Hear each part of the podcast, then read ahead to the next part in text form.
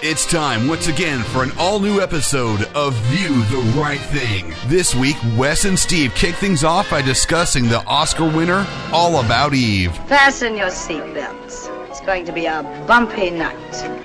Round two has the boys going toe to toe with Billy Wilder's classic crime noir, Double Indemnity. There's something wrong with the Dietrichson case. Why, because he didn't file a claim? Maybe he just didn't have time. Maybe he just didn't know that he was insured.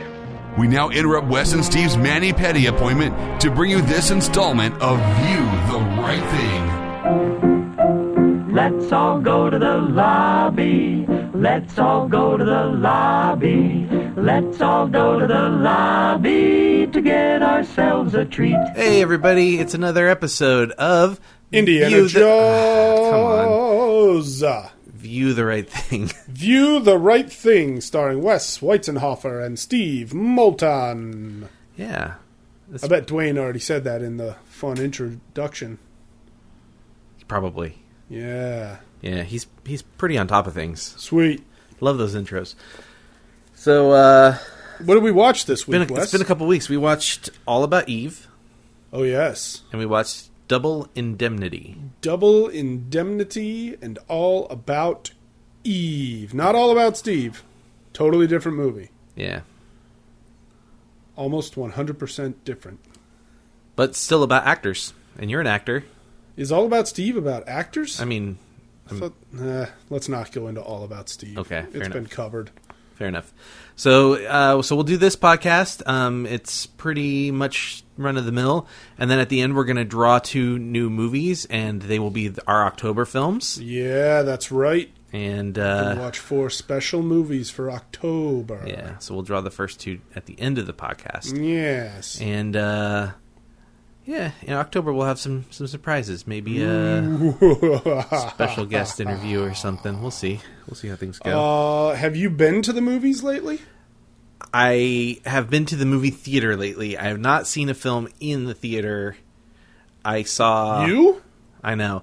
I saw um, Doctor Who in the theater. Oh, yeah. This is- I sh- really shouldn't get into because it's not a TV podcast. We said we weren't going to talk about TV, This is not a TV. but it was podcast. Doctor Who in 3D, and I, I had a lot of fun and uh, was very happy with the the episodes we watched. All right, all right. The opening is super cool in 3D. You and uh, The Daniel wife. didn't go see a movie yesterday.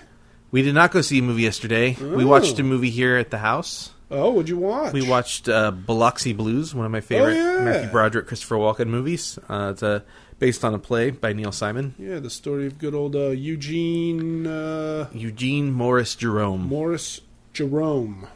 so I'm Their gonna- last name is Jerome. yeah, last name is Jerome. I see. So uh, yeah, so he had never seen that film, and I had been wanting to show it to him for quite a while. I showed him Brighton Beach Memoirs, which is the first part of that trilogy. Yeah. Um, like a month or two ago. Wait, what's the third part? So the third part, so it's a trilogy of plays. I Right. don't know if the third play has ever been made into a movie. That's something I should look up. So you got But, Brighton uh, Beach memoirs. Whoa, mm-hmm. about growing up in Brighton Beach. Mm-hmm. Biloxi Blues about joining the military. Yep. And What's then the third one? Broadway Bound because because it's it's about Neil Simon's life. Sure, Oh. So uh, you know he becomes a writer and, and a playwright. So Broadway bound. Broadway Bound. Certainly, that's a movie. I mean, I've read the play.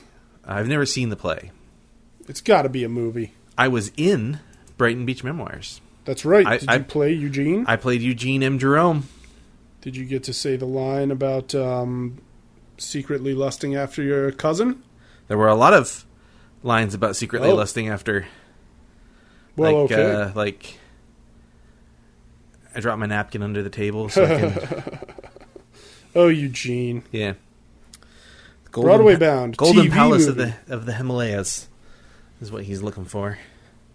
Broadway bound TV movie 1992. Interesting. Eugene and Stanley Jerome looked like Corey Parker of the movie How I Got Into College played Eugene, and Anne Bancroft played Kate Jerome. Okay. anyway, that's his we're mother. not here to talk about that. We didn't watch it yet. What were you going to say? Oh, uh, I have no idea what I was going to say just now. So, I Awesome. went to a movie. yeah, what'd you go see? I saw Legend, Oh, yeah. starring Tom Hardy, And Emily Tom Hardy. Browning, and Tom Hardy. Yeah. as the twin mafiosos the legendary Cray brothers of London, England. And uh, it was pretty cool.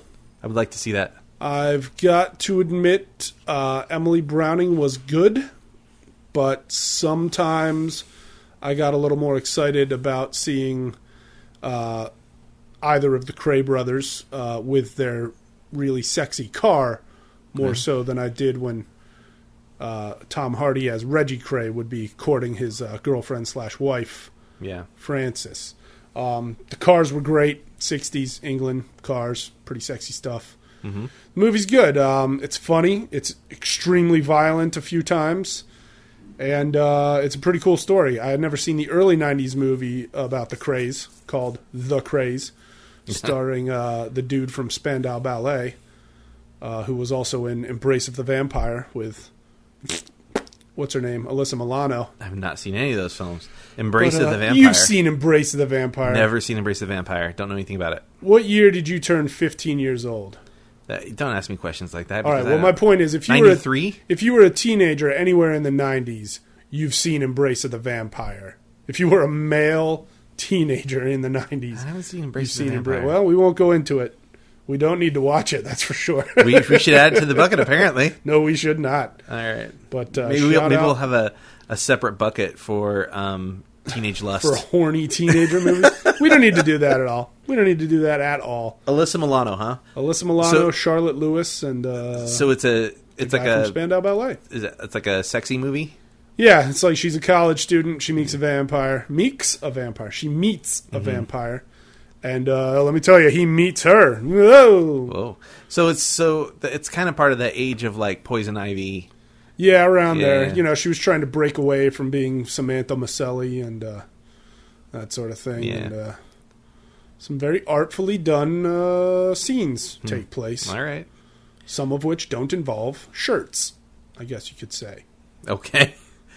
That seems to be the most PG way to say it. Okay. Let's talk about Some movies. Some other movies. some movies, probably the two that we watched. Actually, before we do that, Oh, yes. Uh, Let me say one other thing.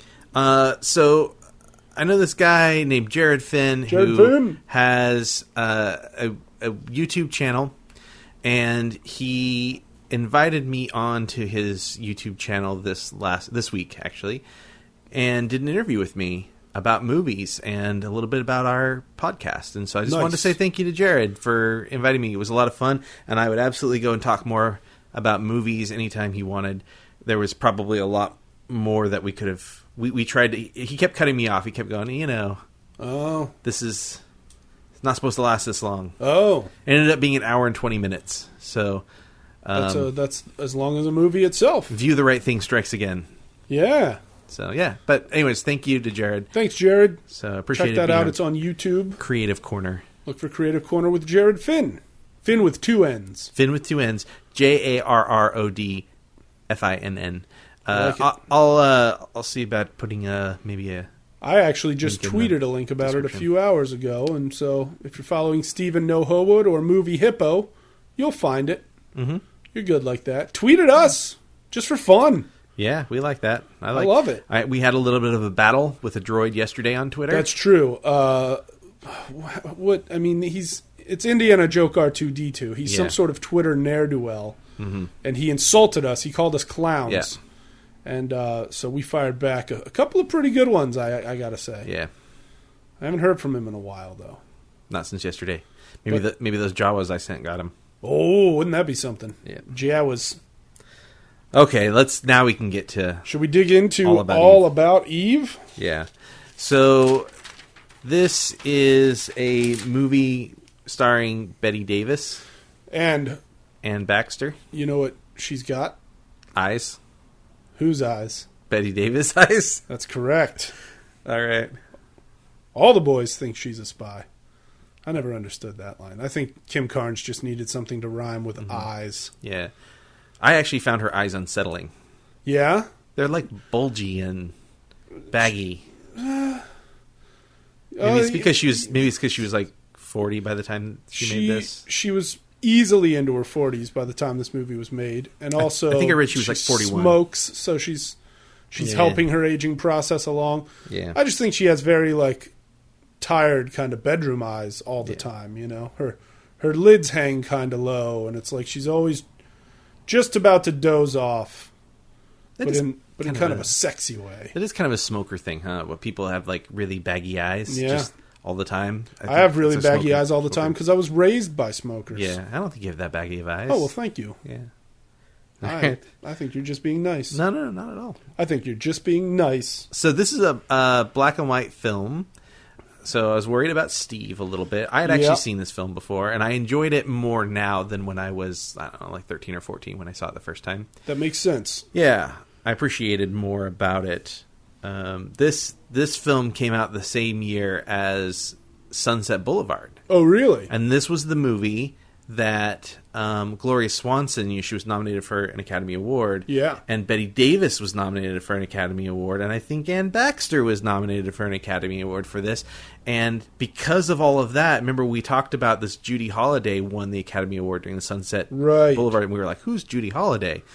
And the, the talk was that Betty Davis didn't win it and Gloria Swanson didn't win it because they essentially canceled each other out. Wow. They were like sort of two heavyweights, and so they they split their votes, and Gave it to uh, Judy you. Holliday ended up. Judy Holiday. So this is- Judy, Judy, Judy. Yeah, this is that other film. This is a.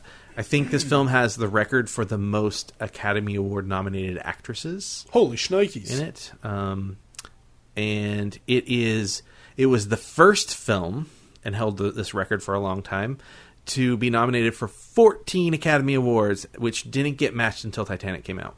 Good night. 14. 14 Academy Awards. Wow. Yeah. That's uh, impressive. Yeah, it's very, very, very, very impressive. That's a whole lot of noms. Yep. It uh it won six. Wow. It won Best Picture, Best Director, Best Screenplay, Best Actor. How many was that? Was that six? Two, three. That's at least four. Four. Yeah, I'm not quite sure what's what's going on there. Um But yeah. So There you have it. All about Eve. And the Oscar goes to Steve. Judy Holiday. What? What? Oh, I was saying oh, you were saying the Oscar goes to me? Oh. Yeah, I'm rooting for you. So the film is it starts. I guess would be considered present day at the time at an awards banquet. Oh, right. It sort of starts at the end, doesn't it? Starts at the end of the movie, but it would be present day, and then the movie's told in flashback because we get a narration Yeah. from Addison, who is this critic, this theater critic. Yes. And the theater critic. the theater critic. He's you know he's kind of like a you know he he struck me kind of as a Perez Hilton. Oh, Kind of- really? Kind I mean that's sort of like the modern day equivalent because he's Interesting. because he dealt in gossip as Yeah. well as reviews. So yeah, he's got and, dirt on everyone. yeah, and he could kind of make or break people like careers. Uh, so there's this award going and ge- uh, going on this award Yeah. ceremony. They're giving away this uh, achievement for actress, and uh, it's going to Eve Harrington, Eve Harrington, played by Ann Baxter. played by Ann Baxter, um, who we don't initially see uh, in that opening scene. She's she's certainly obscured, and but we get to see uh, Margot, played by Betty Davis. We get to see um, Bill, who is Margot's boyfriend throughout most of the film. We get to see the writer who wrote the play and that man's wife and so on, and um, they have awards at their Well- table in front of them Right.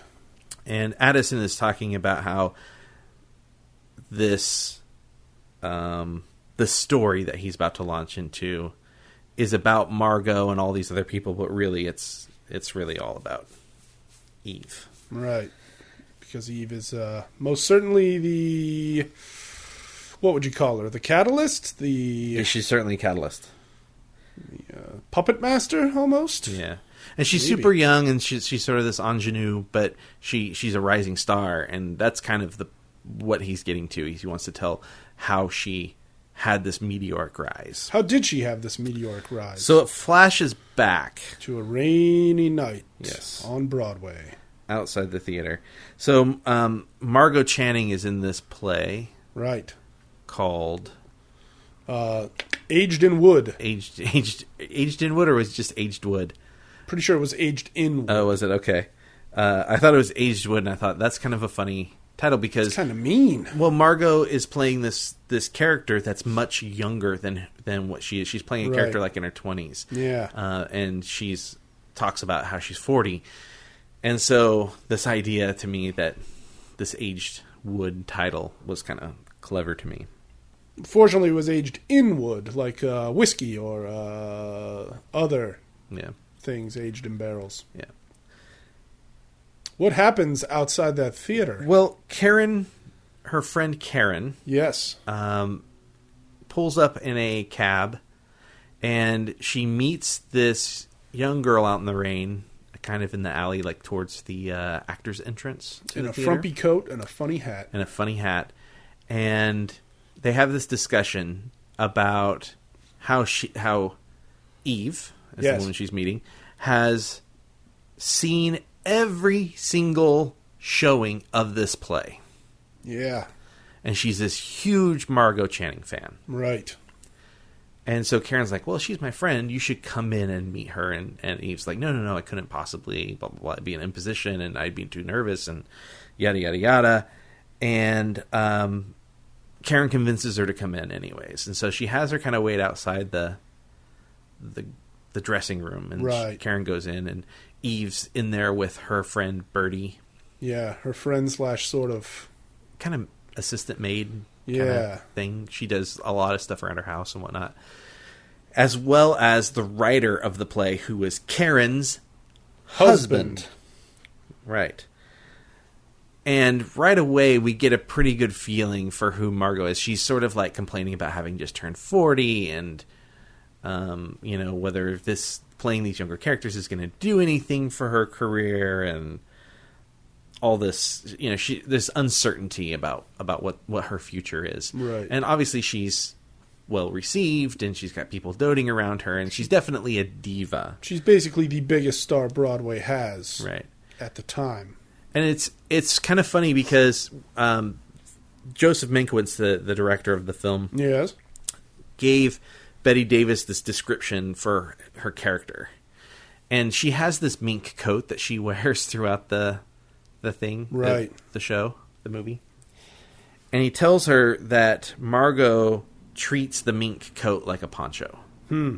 When you think about that, especially for like how expensive that stuff was back then, that gives you a really good feeling of sort of how this woman carries herself Yeah. and how she treats other people around her as well. Which is somewhat unkind. Yeah, yeah. So eventually they bring Eve in, and uh, Margot sort of recognizes her because she sees her outside Right. all the time, and um, they they sort of begin this like doting fan slash celebrity relationship Yeah. and uh, in comes eventually comes Eve's boyfriend. Is he your boyfriend or a husband? Boyfriend. He is only her boyfriend. He is only a boyfriend because later he asks her to marry him again. Right. But we'll we'll get to that. Man, I'm having a hard time like just going through this this plot line. It's just rush. Who cares what we skip? Who cares what we say? The movie's been around twice as long as we've been here. Mm-hmm. Chances are, if you're listening, you watched it. Let's just have fun with it, baby. Yeah. So so Margot Margot is on her last theatrical tour, and Yeah. that's kind of what um, where Eve kind of comes into this. She says she sees the play in San Francisco and followed her to New York. She didn't really have any money or really a place to stay, Right. And uh, and she's just dealing with. Um, she gets by basically. Right. They're like, "Well, how can you afford to come see every show?" And she's like, "I just I manage Right. because it's important to me." She says something about standing room tickets. Yeah. Oh, So Eve. so her um Birdie gets essentially told Birdie the assistant friend gets told to go do stuff in the bathroom because she's kind of got a bad attitude immediately about Eve. And Karen and her husband leave the room. And they Yes. were kind of like, we're going to leave you two together so you can get to know each other, blah, blah, blah, blah. And. which Eve- is kind of strange. Yeah, and Eve says, um, how about. Uh, how about you and I go take my boyfriend to the airport? Oh right, Bill's drop gotta, him off, uh, 'cause he's got he's- to fly to Hollywood. He's got to go to Hollywood, and then we'll go have dinner and get to know each other. And Eve e- eventually, uh, ultimately, says yes. So, um, the boyfriend comes in, uh, Hugh, I believe is his name, and uh, Wait, Hugh, wait, I'm sorry, Eve's boyfriend was Lloyd, Bill, wasn't it? Wait, I don't know. I'm so confused by these he was characters. Bill, the guy who looks like Harrison Ford. Bill. Fair enough. Hugh, who the heck is Hugh? Hugh. I'm sorry, Lloyd. I was thinking when I said Hugh, that's his real name, His- Lloyd. oh, okay. and that is the, um, the playwright. Lloyd is the playwright. Yes, it's very confusing. ladies and Karen's gentlemen. husband Karen's husband. is Lloyd the playwright. So Bill comes in and he kind of gives, um, gives Eve a little bit of crap, like you're killing me, li- you know, lady, blah blah blah, and um, you kind of almost don't like him initially. Yeah, think. but I think I think he can sort of see that Eve's going to be a hanger on, Mm-hmm. and and hanger ons are problems. Right.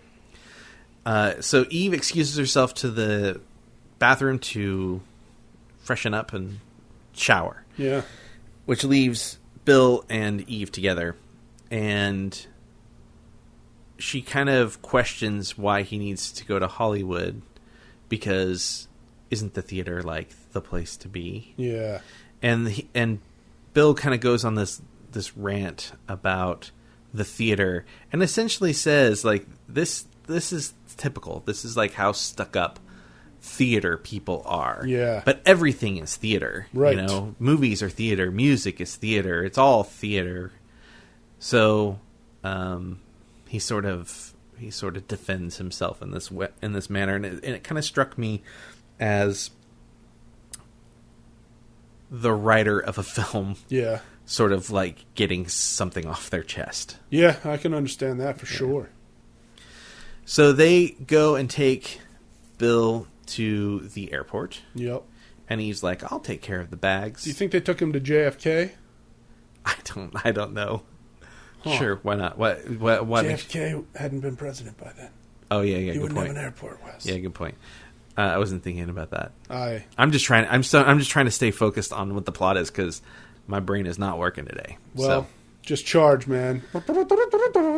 So they take him to, Marge. to the airport, and he's like, "Oh, I'll deal with the bags. You guys go have a moment together."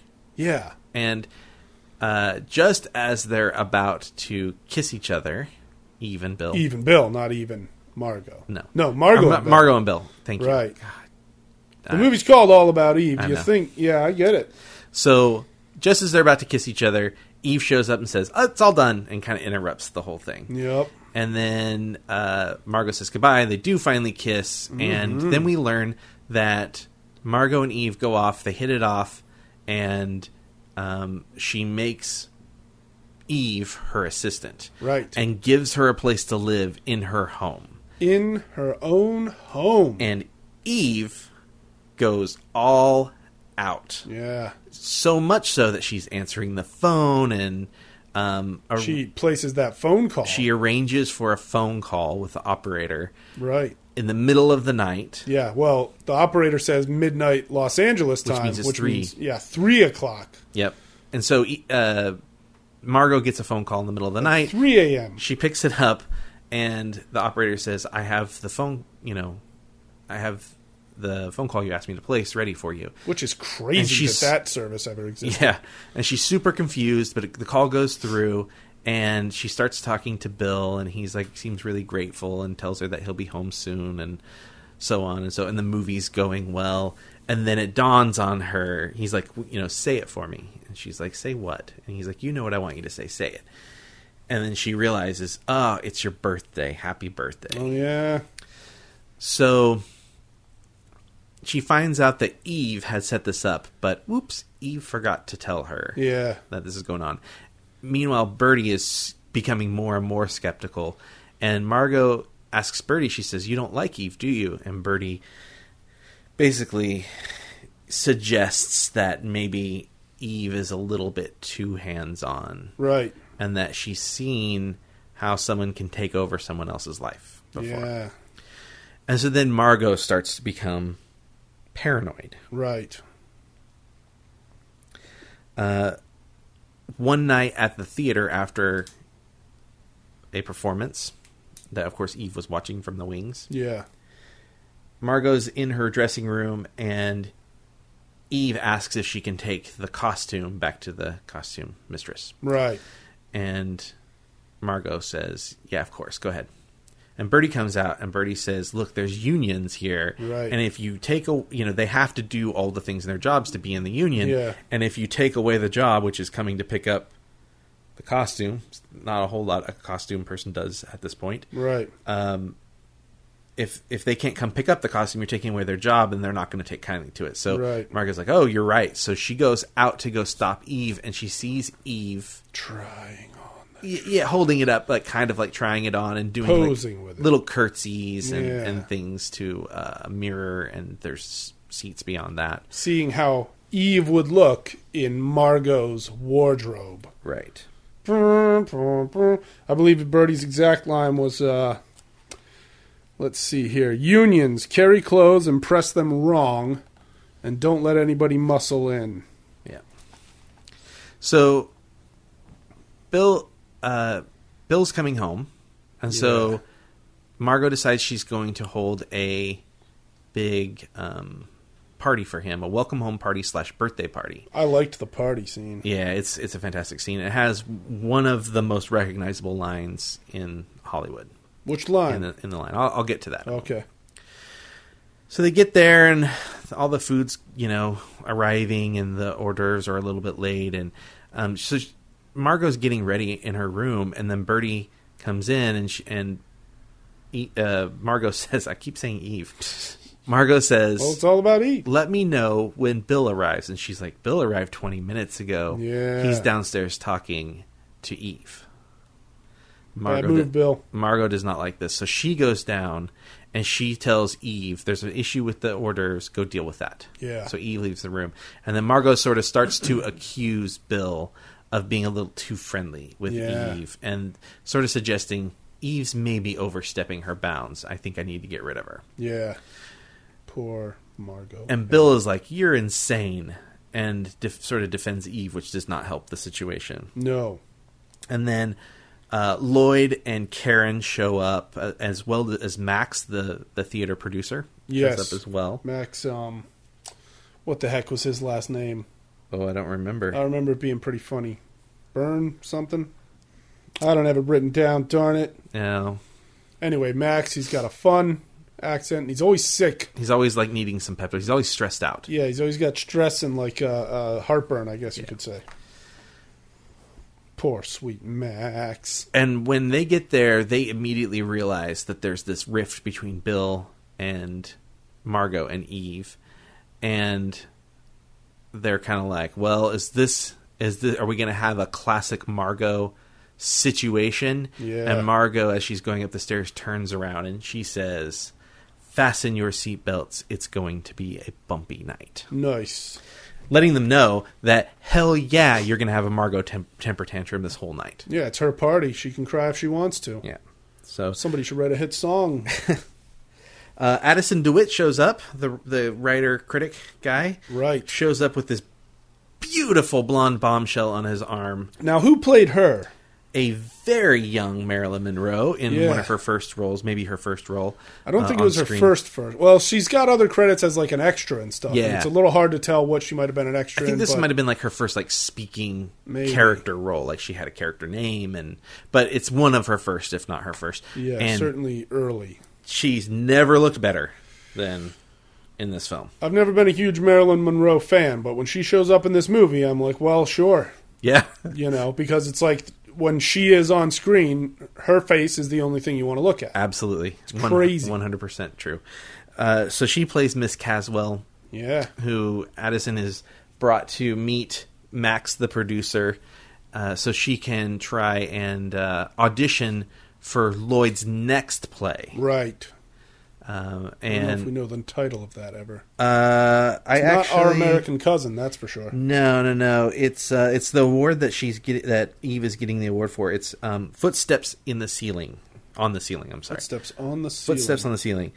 And Margot is already set to play Cora, the lead. in That's that. right. And so they're looking for someone to play opposite Margot. And so Miss Caswell is there to sort of woo Lloyd and Bill, who's the, a director, Yeah. and Max, the producer. And they they set up a um, an audition. I can't, I don't remember if it was the next day. I don't know if they exactly say when it is, but I think it's sort of implied that it's the next day because Margot's late. But we'll get to that in a second. Yeah. Yeah, The next well, whenever it is at two PM Margot shows up later than at that. like four thirty. uh, She's Marilyn on Steve time. so Marilyn Monroe, um, you know, she was young and really nervous about this, and and before the night before they filmed this scene, Yeah. Betty Davis actually threw a party Oh, for the actors, that's fun. and Marilyn Monroe. Everybody stayed and like you know had a good time and stuff, but Marilyn Monroe excused herself early From the actual from the party. actual party. And I think it kind of it seems like in interviews that I've read uh, that didn't sit very well with the actors, Whoa. uh, but they kind of understood it at the same time. They were like, you know, Betty Davis can sort of just plow through that scene. It's a, it's an important scene and it's has its heavy moments, but she can just do it Yeah, because she's she's a Betty veteran. Davis. Whereas Marilyn Monroe is working with all of these veterans, and she's never really done anything. So for her to go home and work on it was fine. And then they get to shoot it the next day, and Marilyn Monroe can't remember any of her lines. Ooh. Yeah, so it did That- not that did not go so hurts. well. Uh, but she does have some some f- some fairly funny moments in Even if she there. doesn't, I don't care. I Yeah. want to watch only that scene Yeah. over and over again. Well, it's it's funny because she's like there to sort of wow, and her character is just a little bit bored because there's this other chaos that's Right. going on at the same time. So, um, oh, the people are outside in the hallway again. Party. Welcome, people. So the so the next day, the um, the uh, audition's supposed to happen. Yeah. Oh, I think we're we're we're missing one or two things. Uh, I don't think we are between the party we and are the audition. We are. So here's here's a couple things that have happened. Yeah. Eve convinces Karen. Karen, the best friend of Margot. Yeah. Hey, Margot's understudy is pregnant and has to leave, and you have to find a new understudy. Oh yeah. and essentially convinces Karen to get Lloyd to give her the role of the understudy, which do- also doesn't sit well with Margot. right. And I lost the other thing in my head, so let's just jump to the Let's au- go for it. audition. So the audition happens, and Margot shows up two two and a half hours late, and Addison is sitting out in the uh, in the, The lobby. lobby. I guess, right? and he's like, "It's done. The audition's already done." Um, Miss Caswell was sick; she wasn't feeling well, but she still read through it as best she could. And and Margot says, "Well, how did she do?" And he says, "I honestly, nobody remembers how Yeah. she did."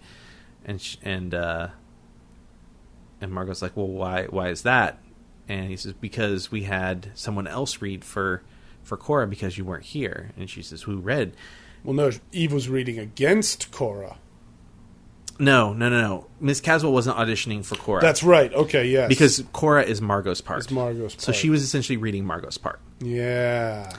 and they said, l- you know, they thought it was exhilarating. I can't remember the exact words, but essentially, like, I believe A- he a said she was shining- like a flaming golden hawk. oh yeah, yeah, no, that's from Anchorman. something. No, but she they did reference fire, Yeah. in there. Um, She was like a woman set on fire. that's Hunger Games. Oh. So, anyways, so She was like a mockingjay catching fire. And at his, and she's like, "Well, yeah, I can't believe they had her read." And he says, "Well, she is your understudy." Yeah, and you were two and a half hours late, Margot. Yeah, and she goes, "My understudy," and he's like, "Yes, didn't you know?" And she says, "Oh, uh, of course I knew." So she bursts in and goes, "Okay, let's get this thing going." While everybody's up on the stage and congratulating Eve, and uh, and they're like, "Hey, we- we finished this. It was, we were, you were supposed to be here two hours ago. It's already done. We had Eve read the part." And she, and she acts kind of gracious about it. She's like, "Oh, that's so good of you to do that." Yeah, she plays Da-da-da-da. like she doesn't already. Whoa! Like Oh, Uh-huh. the she mic's doesn't on. already know that it happened. And then they kind of spill the beans that she's the new understudy, and Margot's like, "Oh, that's so wonderful." Blah blah blah blah. Oh, I remember what the other thing was. What was it? The other thing that we missed um, at the party Yeah. to get Eve out of her hair. She convinces Max Oh, yes. to give Eve a job in his office. Right. So Margot has removed Eve from her personal life. And then she shows up at the theater and Eve is taking over her professional life. Yeah. Feed a cat. Mm-hmm. Feed a cat, Margot Channing. Mm-hmm. No relation to Carol Channing, I presume. I don't. I don't think I so. have to assume not. Uh, so Margot just ki- then throws a fit, and they realize that that she did know that Eve was the understudy, and she knew that she was two hours late, and she knew that Eve had already read for the part, and that and she's furious, and she throws this big temper tantrum, and she fights with Lloyd, right. Her best the- friend's husband. Yeah. And the writer of two plays for her, at least. and and he leaves in a huff and he's kind of like it's the actors always think it's them that makes the story Yeah. they they don't take into account the fact that somebody gave them the words to say and so he leaves all all angry at her and Poor Lloyd. Margot and Bill fight as well. And they fight about a bunch of things. They fight about her paranoia over Eve, and they they fight about the fact that Bill has asked her to marry him multiple times, and she's like, you know, doesn't think she's worthy of it, and and it sort of ends with noth- not much resolved. So It's a bad fight. And a sad fight. yeah. Karen is at home painting, Right. and Lloyd comes home and he says, "Oh, I, I had I had lunch with Eve." And uh, and she and Karen's a little suspicious. Um, she he's like, should be. and she's like, "Oh, did she mention the play?" He's like, "Oh, just in passing." He's like, "What if, what if I gave the part of Cora to Eve because I've never actually seen my words, my, the things I've written reflected properly because I've always Right. got this actress who's this big complaining diva and she's too old for the part. I've never seen someone who's the right age for the part in Right. my plays. So what if I cast this? And of course, Karen comes to the defense of her friend Margot, um, and she says, "I won't let you do it. You need to approve. All your casting decisions need to go through me." Wow. and he agrees with her. so she goes he leaves and she goes back to, to painting and she an idea strikes her. She gets an idea about their upcoming vacation. yes. So there, so there's this vacation that's going to happen with just the four of them, her and Lloyd and Bill and Margot Right. um, in like upstate New York. Karen, Lloyd, Bill, and Margot taking a road trip for the weekend. So she gets this idea and she calls up Eve and she hatches a scheme. But we don't know exactly what that scheme is. So at the end of the weekend, they're all sitting in this. Oh, Bill decided not to go. We find out there's the th- three people are sitting in the front seat. Bill had to and, bail. and we find out that Bill decided he wasn't going to go. He needed some time to himself. And so you've got Karen and Eve and Lloyd in a car, and in the snow. in the snow. And Karen's, you know, they're checking on the time. What time do we need to get to the train station? Oh, we've got 10 more minutes before we, you know, to get to the train station.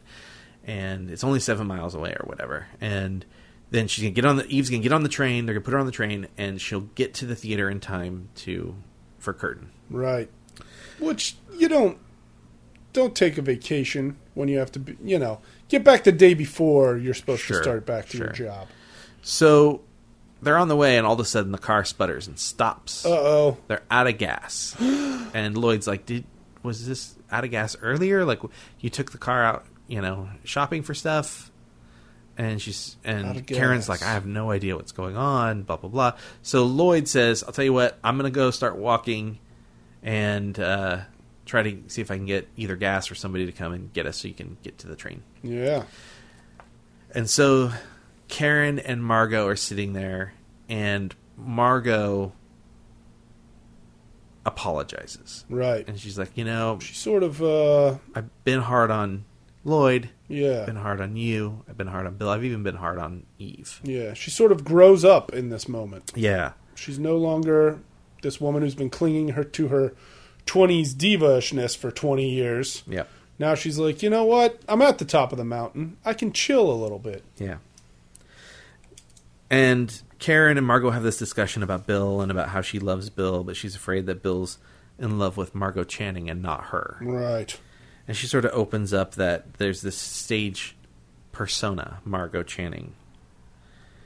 Um, but she deep down inside is a different, a different human being, and we're kind of seeing that other human being in the car, Right. and and you know she says he's he's fought with the Margot Channing that he loves, he's worked with her, he's loved her, but ten years from now when I'm not that Margot Channing anymore, and that Margot Channing will no longer exist, Right. you know, what's left?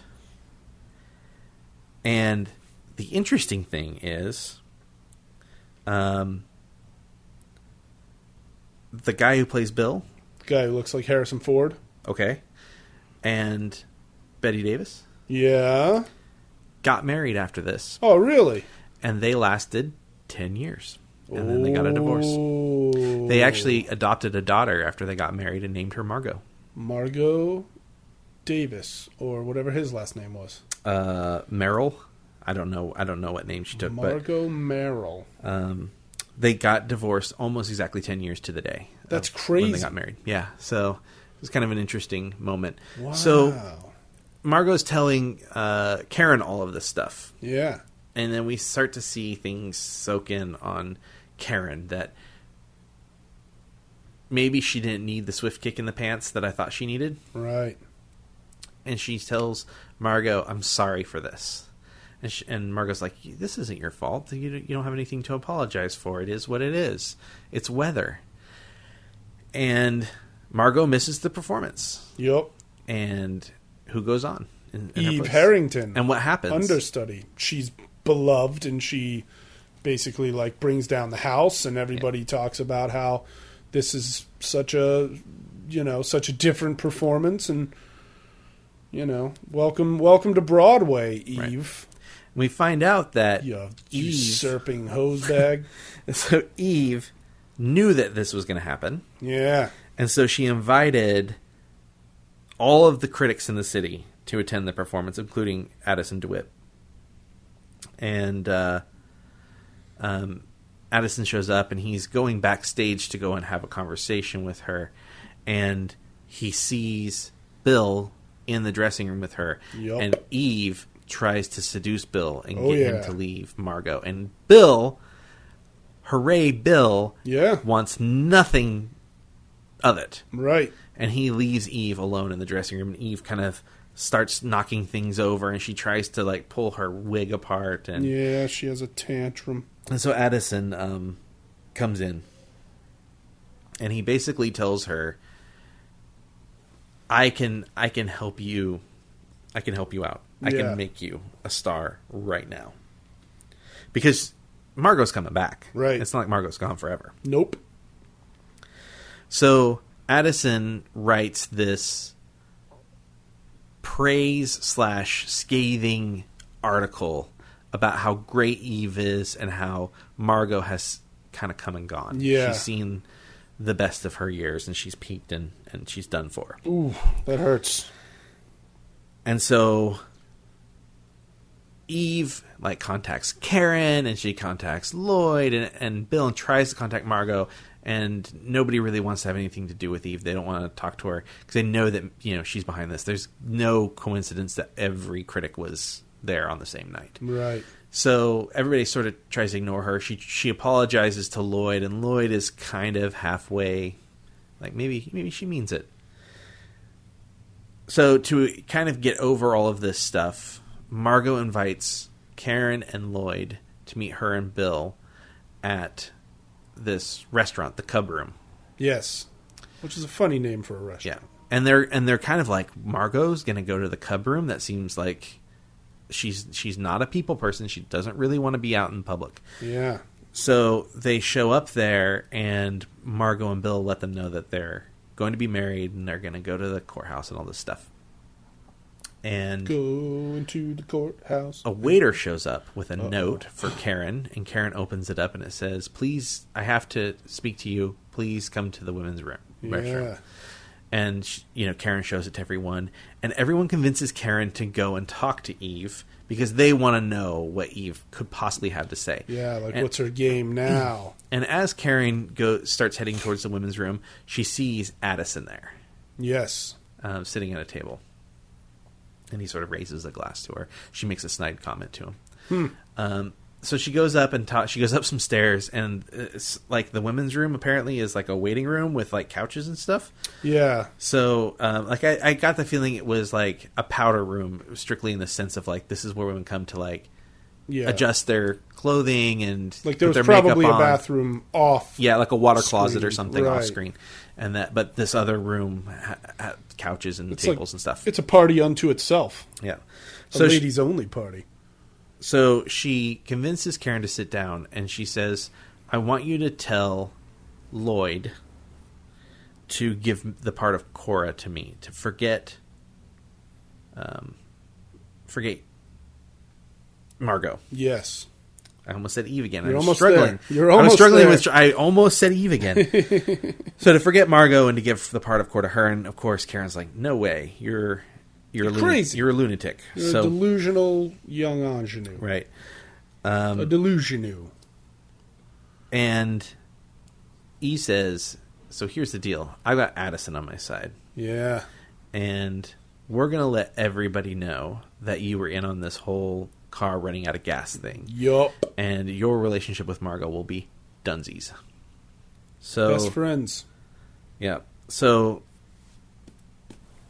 Karen is kind of unsure what she's really going to do, but ultimately, I think she decides that she's going to help Eve. She doesn't know how she's going to do it. Yeah. Uh, maybe perhaps convince. Um, Eve suggests convince her to go on tour with Aged in Wood, oh right. and and then she won't be able to do the part. Yeah. So, um, so Karen goes back downstairs and she sits back down at the table and she's kind of like, oh, she didn't really say much of anything at all. And then Margot uh, says, uh, "There's another thing I wanted to talk to you about. What could it be? I don't want to play Cora." What? And she's like, I know you had your heart set on it, so I'll do anything you need. If you want me to go on tour more with this show, fine. But I just don't think I can do it. And it- and Karen just kind of like loses it and laughs, and because She she, just doesn't really dodged have the to do bullet. anything. Yeah, Yeah. She just got out of jail free. yeah. Friend jail. So Eve gets the role of Cora. And she uses Addison to sort of like get her meetings with other people. But other Yeah. people don't really seem to have much of an interest in her at this Oh. point because she was an understudy who did one performance. So, One terrific performance. yes, but it's still only one. It could be a fluke. So, this a, a walk uh, footsteps on the ceiling could be a big a big deal for her. Yeah. So they're going to open the play in Connecticut, and she, um, Lloyd, in the middle of the night, or well, Karen picks up the phone, and Lloyd's like, "Who is it?" And she's like, "It's for you." And he picks up the phone, and it's um, Eve's uh, a woman that lives in the same building as Eve Yes. and says, Eve, something terrible has happened. She's crying. She, nobody can get her to answer anymore. Can you please? I, I remember seeing you with her one time. Right. Please come over. And he's like, I'm on my way. So he leaves. So then we go to Connecticut for the opening of the play. And Eve's got this like suite, like this beautiful room and with, you know, a bar and whatnot. And Addison um, comes up and uh, she tells Addison that um, Lloyd is going to leave Karen, that they've fallen madly in love, and that he spent the evening with her Yup. before they came out here. And Karen has no idea, but after the play opens, they're going to run away together and be get married. And Addison is like, "No, I don't think that's really what's going on." And he then reveals to her that he's been doing digging, Yup. and he he completely. Uh, unravels her scheme and there's you know one of the things is um, she said she went to the Schubert Theater in, San San, Francisco. Francisco. San Francisco doesn't have a Schubert Theater. uh, She's a liar. he did digging into her background and found her real name. found her real name and found out that she was given some shut up money Yeah. and told to leave town and that's how she's made it to New York. five hundred dollars, and I think that was it. Yeah. So I forget what she was supposed to shut up about. What was the money to keep her from talking about? Heck, well her name her her her name is Gertrude Slojinski. Gertrude Sludzinski. and she had said that she'd been married to this terrible guy, and it turns out she was never married. Um, she had an affair with her boss. Right. Um, An affair with her boss, much like she's tried to do with Bill and Lloyd. yeah, um, who who worked in a brewery in Yeah. Wisconsin.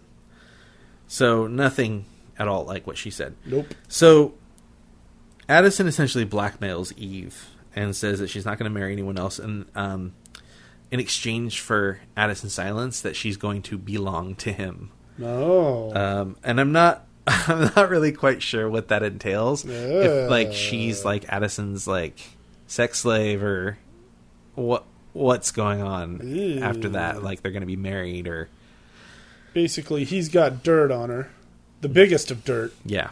And if he doesn't do what, if she doesn't do what he says, he's going to pull some kind of consequences, and he's Right. going to reveal the dirt, and who knows what And she'll be else. nothing.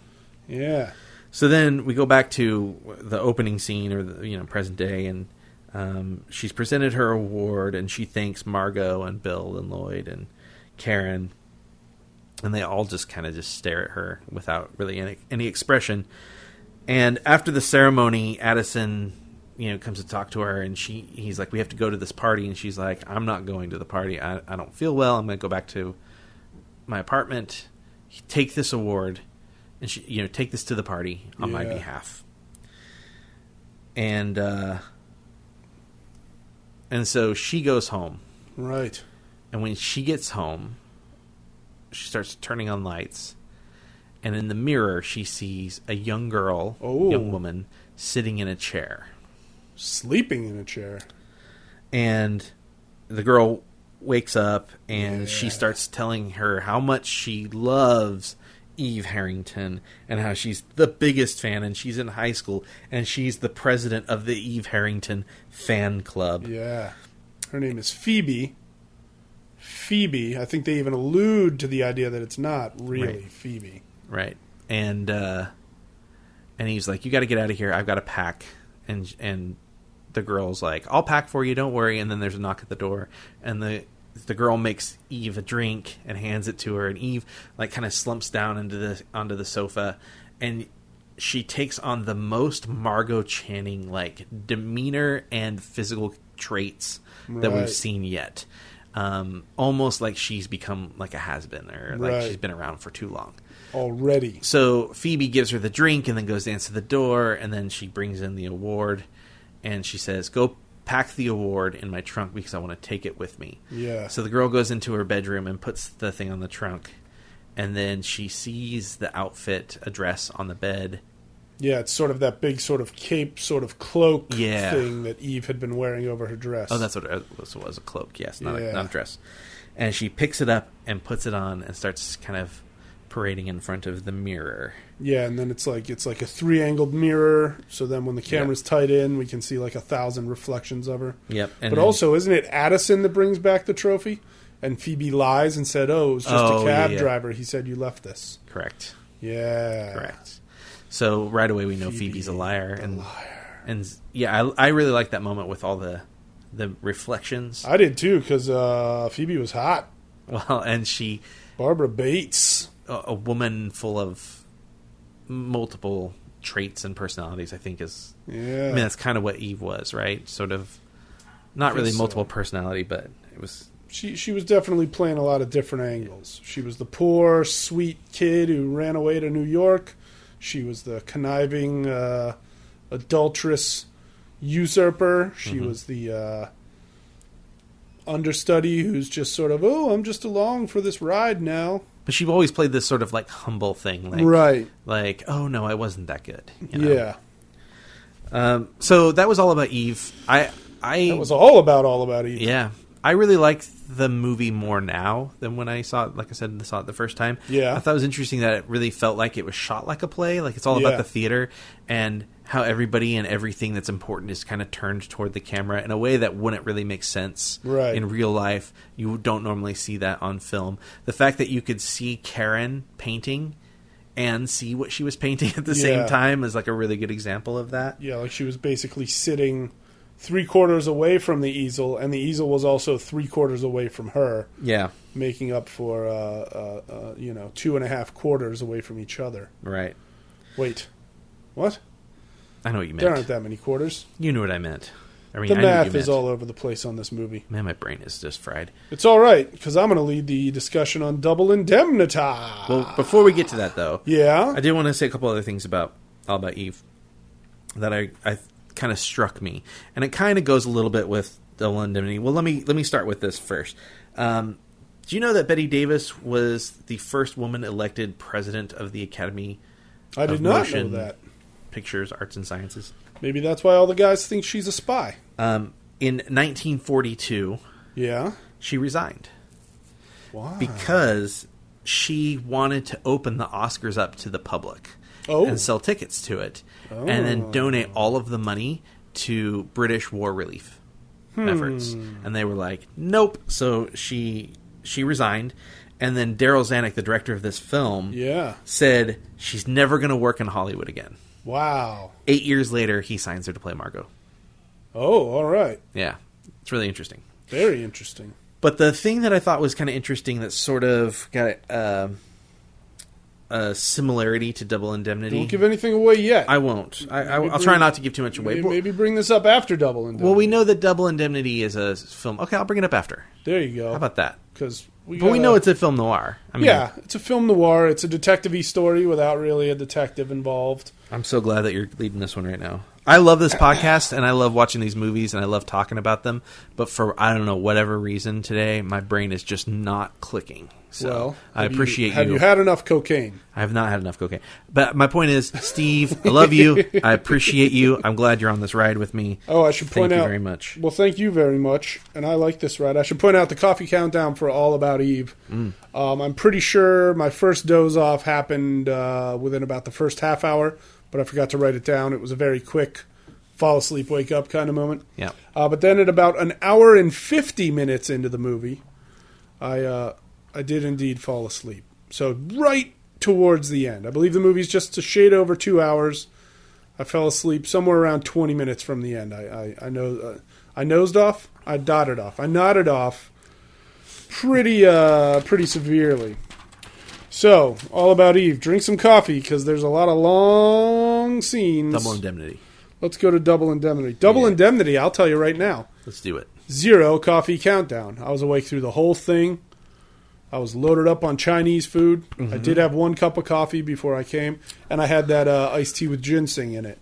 Ginseng probably played a major role in that whole thing. Yeah. But I didn't doze off once, I'm happy to say. Okay. Double Indemnity, 1944. I always thought this movie was directed by Alfred Hitchcock because I'd only ever really heard about it. This was my first time ever seeing it. Me too. My first time seeing it. Turns out this movie's directed by Billy Wilder and written by him, good old Billy Wilder. Yeah. And this is our fourth movie Fourth movie. that we've done directed by Billy Wilder. It is our fourth one that we've done. I think so. Or- Wait, Sunset Boulevard. Yeah. The Apartment. Yeah. We This. Have, yeah. That's three. So our third. yeah, as far as I know. But uh, we do know there's a fourth movie floating around in the bucket somewhere. Yes, so we will have another Billy Wilder movie eventually. Some- At least one more Billy Wilder film. Someday. Um, so this was at least our third Billy Wilder movie. It stars stars Fred McMurray. You might remember him from My Three Sons, And The Apartment. The Apartment. He was uh, uh, Mr. Uh, Sheldrake. Um, you might also remember him from the original uh, Nutty Professor. You know where he invents flubber and saves a basketball team, or however that works. Mm-hmm. Was he also the Shaggy DA? We discussed that. Yeah, I think he was. Because the Shaggy Dog was about a teenager, and Yeah. then was he the Shaggy DA, a district attorney who turns into a Shaggy I, Dog? I think so. I suppose uh, IMDb would help. I don't know. So Fred McMurray plays an insurance salesman. I almost called him a sales fella. Insurance salesman back in 1940s Los Angeles, uh, and he plays a Mr. Walter Neff. Now we know this because the movie starts with him limping through the night, coming into his insurance office. A nice janitor keeps addressing him as Mr. Neff. Can I help you to your office, Mr. Neff? What have you? Blah blah blah. mister Neff, Mr. Neff. He says a thousand times. Neff goes into his office, picks up a funny uh, wax cylinder recording device, and starts speaking into it. And he seems like he's sweating an awful lot. He's sweating an awful lot. He's limping. He's having a hard time moving his whoa, moving his left arm. And he starts speaking into the recording device, and he says, "Interoffice memo, confession." And he starts confessing to his boss, Mister Keys. I like Keys. In Keys this. is great. Keys played by Edward G. Robinson. See, yeah, see that guy. Um, starts saying to Mister Keys, you know, you had uh, you were you were concerned about the Dietrich case, Dietrichson. That's the name, the Dietrichson case. And he says, uh, "You said it wasn't an accident. Check. um, what else? It wasn't a coincidence or something like that. Check. Maybe it wasn't a suicide. Check." And then he says. You said you think it was murder. Check. Hmm. And he goes on to tell the story of Dietrichson's murder. which is a really common theme for our our uh, podcast movies so Murder? far. No, I mean, murder's been in there, but Or um, movies that start at the end and then flash back Sophie's to Choice had a narrator. the beginning. Yeah. Um, Sunset Boulevard had a narrator. Oh, sure. This had a narrator. All About Eve had a narrator. Did the apartment have a narrator? I feel like it did not. Um, the apartment did have a narrator. Remember, Jack Lemon's character talks a lot about, um, "My name is this, and I work in this That's department." and true. da, da, da. Um, even into some small degree, career opportunities has a narrator. We hear inner monologues from. Well, I guess they're not inner monologues necessarily. It but, opens with a monologue, yeah. but he's not really telling. He's not telling that But story. don't we hear them? Don't we hear it again? Like when he sees Josie for the first time and stuff. Don't No. we hear? We don't. Uh-uh. Okay. I've already forgotten career opportunities, ladies and gentlemen. Whoa. Well, hey, that's a perfect excuse to watch it again. Maybe one day. I'll watch it today if I, if you dare me. All right, so here is uh, Neff. He's injured somehow. He's recording this confession, and he wants to talk about Dietrichson's murder. And right there in the scene, we go on and on, and he's still saying stuff. And then he says, "The truth is, Keys, I killed Dietrichson." So right there, we're five minutes into the movie. The mystery's solved. Right, sort of. But what mystery? Why is this a mystery in the first place? So we flash back, and we start with uh, what's his name here, Neff, talking about how it all started one day when he drove to Dietrichson's house because he was out that way somewhere in Glendale on an insurance call, and then he remembered, oh, he's got a ticket for this house in Los Feliz uh, auto insurance thing that's about to expire. Mm-hmm. So he wants to talk to Mister Dietrichson before the policy lapses.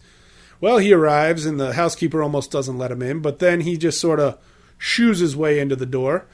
And Mrs. Dietrichson, Mrs. Phyllis Dietrichson, played by the lovely Barbara Stanwyck, uh, whose hair I could not tolerate in this movie. It was a wig.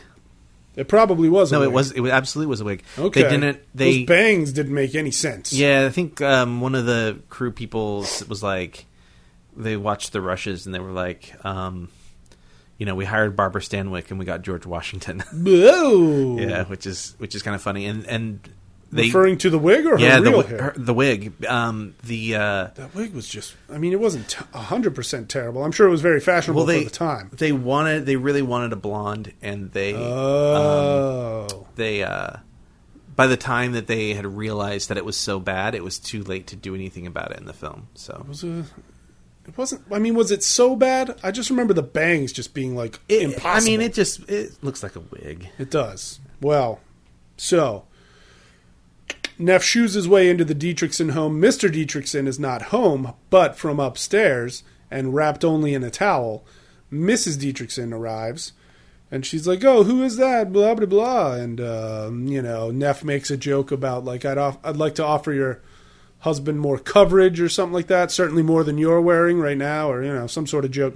And he's he's hitting on her hardcore from the jump. Did you notice something about the look of the inside of the house that it always looked kind of um, ethereal? Isn't quite right. Hmm. Isn't quite the right word, but like um, hazy, like this, like perfect thing for this woman, for a woman. Like if you want to shoot a woman on film, Oh, like it's kind of nice to have sort of like a little bit of a haze going on. I don't think I noticed. that. Yeah, so uh, I guess they um they mixed in so they had like smoke, All right. which you often do in film. He even comments about how the place still was like stuffed with last night's cigar smoke. Right. So th- they had the smoke Huh. mixed with silver dust Ooh. to kind of give it this So they all got to breathe silver dust. Yeah, apparently. floating around in the I'm air. sure that wasn't good for them, but I bet it was not. Uh, I'm shouting, aren't I? All right, so um, Mrs. Dietrichson's like, oh, let me get dressed. I'll come down. We'll talk. She comes down to talk about policies with him, and he he's just 100% like throwing it at her, like, yo, your husband ain't home anytime soon. You and I should get it on. He's using much more colorful language than that. Uh, but uh, yeah, I mean, he's he's being uh, downright, uh, you know, film noir like poetic about it. Like he's just using all these euphemisms and this and that, but he's saying like we should throw down right. because your husband won't be home for a couple hours, but she, yeah. and she's not exactly turning him down. Oh no, she's not turning him down. She's just sort of very playfully. she she like moves really close to him Yeah. and like I think she sends him signals that Yeah, gets for him, sure. that gets him riled up. In the But first then place. verbally, she sort of playfully swats everything away, right? but she's physically signaling like And I feel like she's instigating it personally. Oh, absolutely. Yeah. She's 100%, uh, uh, you know, she's trying to get him to go home and think about her, if you know what I mean. Um, she then asks about accident insurance. And, uh, you know, that right there should be a bit of a red flag. So, long story short, Neff goes back to his office. We finally meet his boss, Mr. Keys, played by uh, Edward G. Robinson, and he is uh, he's given a a firm talking to to a truck driver whose truck caught on fire, and he's telling him, "Listen, pal, you know we're not paying your policy because you Right. definitely set your own truck on fire, hoping to collect collect the insurance." Like I was like, I have no idea what you're talking about. yeah, the guy you can He's like, tell we he's like, found the shavings. And he goes, Right. What shavings? And he goes, the ones you soak with kerosene. Yeah, the ones you soaked with kerosene.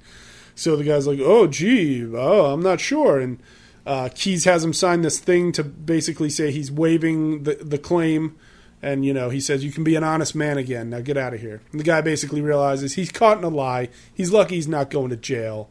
He eats crow and he leaves. Every time Edward G. Robinson uh, explains something, goes through the process of explaining something. Yeah. those are the best moments of the film for me. Oh, sure. Like he just he knows his monologues. There's one coming up a little bit later in the film when they Right. speak to uh, Uh, Norton. Norton. That monologue Oh, it's is great. one of the best that I've heard in a while. So, Absolutely. The one about uh, the different kinds of leaps and the different kinds of Yeah, drownings and yeah. the different kind of poisons. Yeah. Um, so that's that. Uh, Phyllis and Phy- uh, Phyllis, no, Neff and Keys. They shoot the breeze a little while about the insurance business and what have you. Mm-hmm.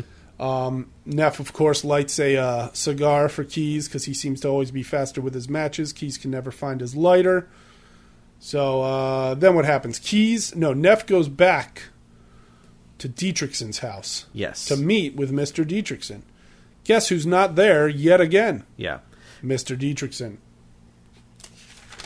Why isn't he there this time? But you know, when she opens the door and he's standing there, and he's he's kind of standing in a way that like he knows that Dietrichson's not there. Yeah. He asks about Mr. Dietrichson to make sure, I think, but he knows that Right. Dietrichson's not there.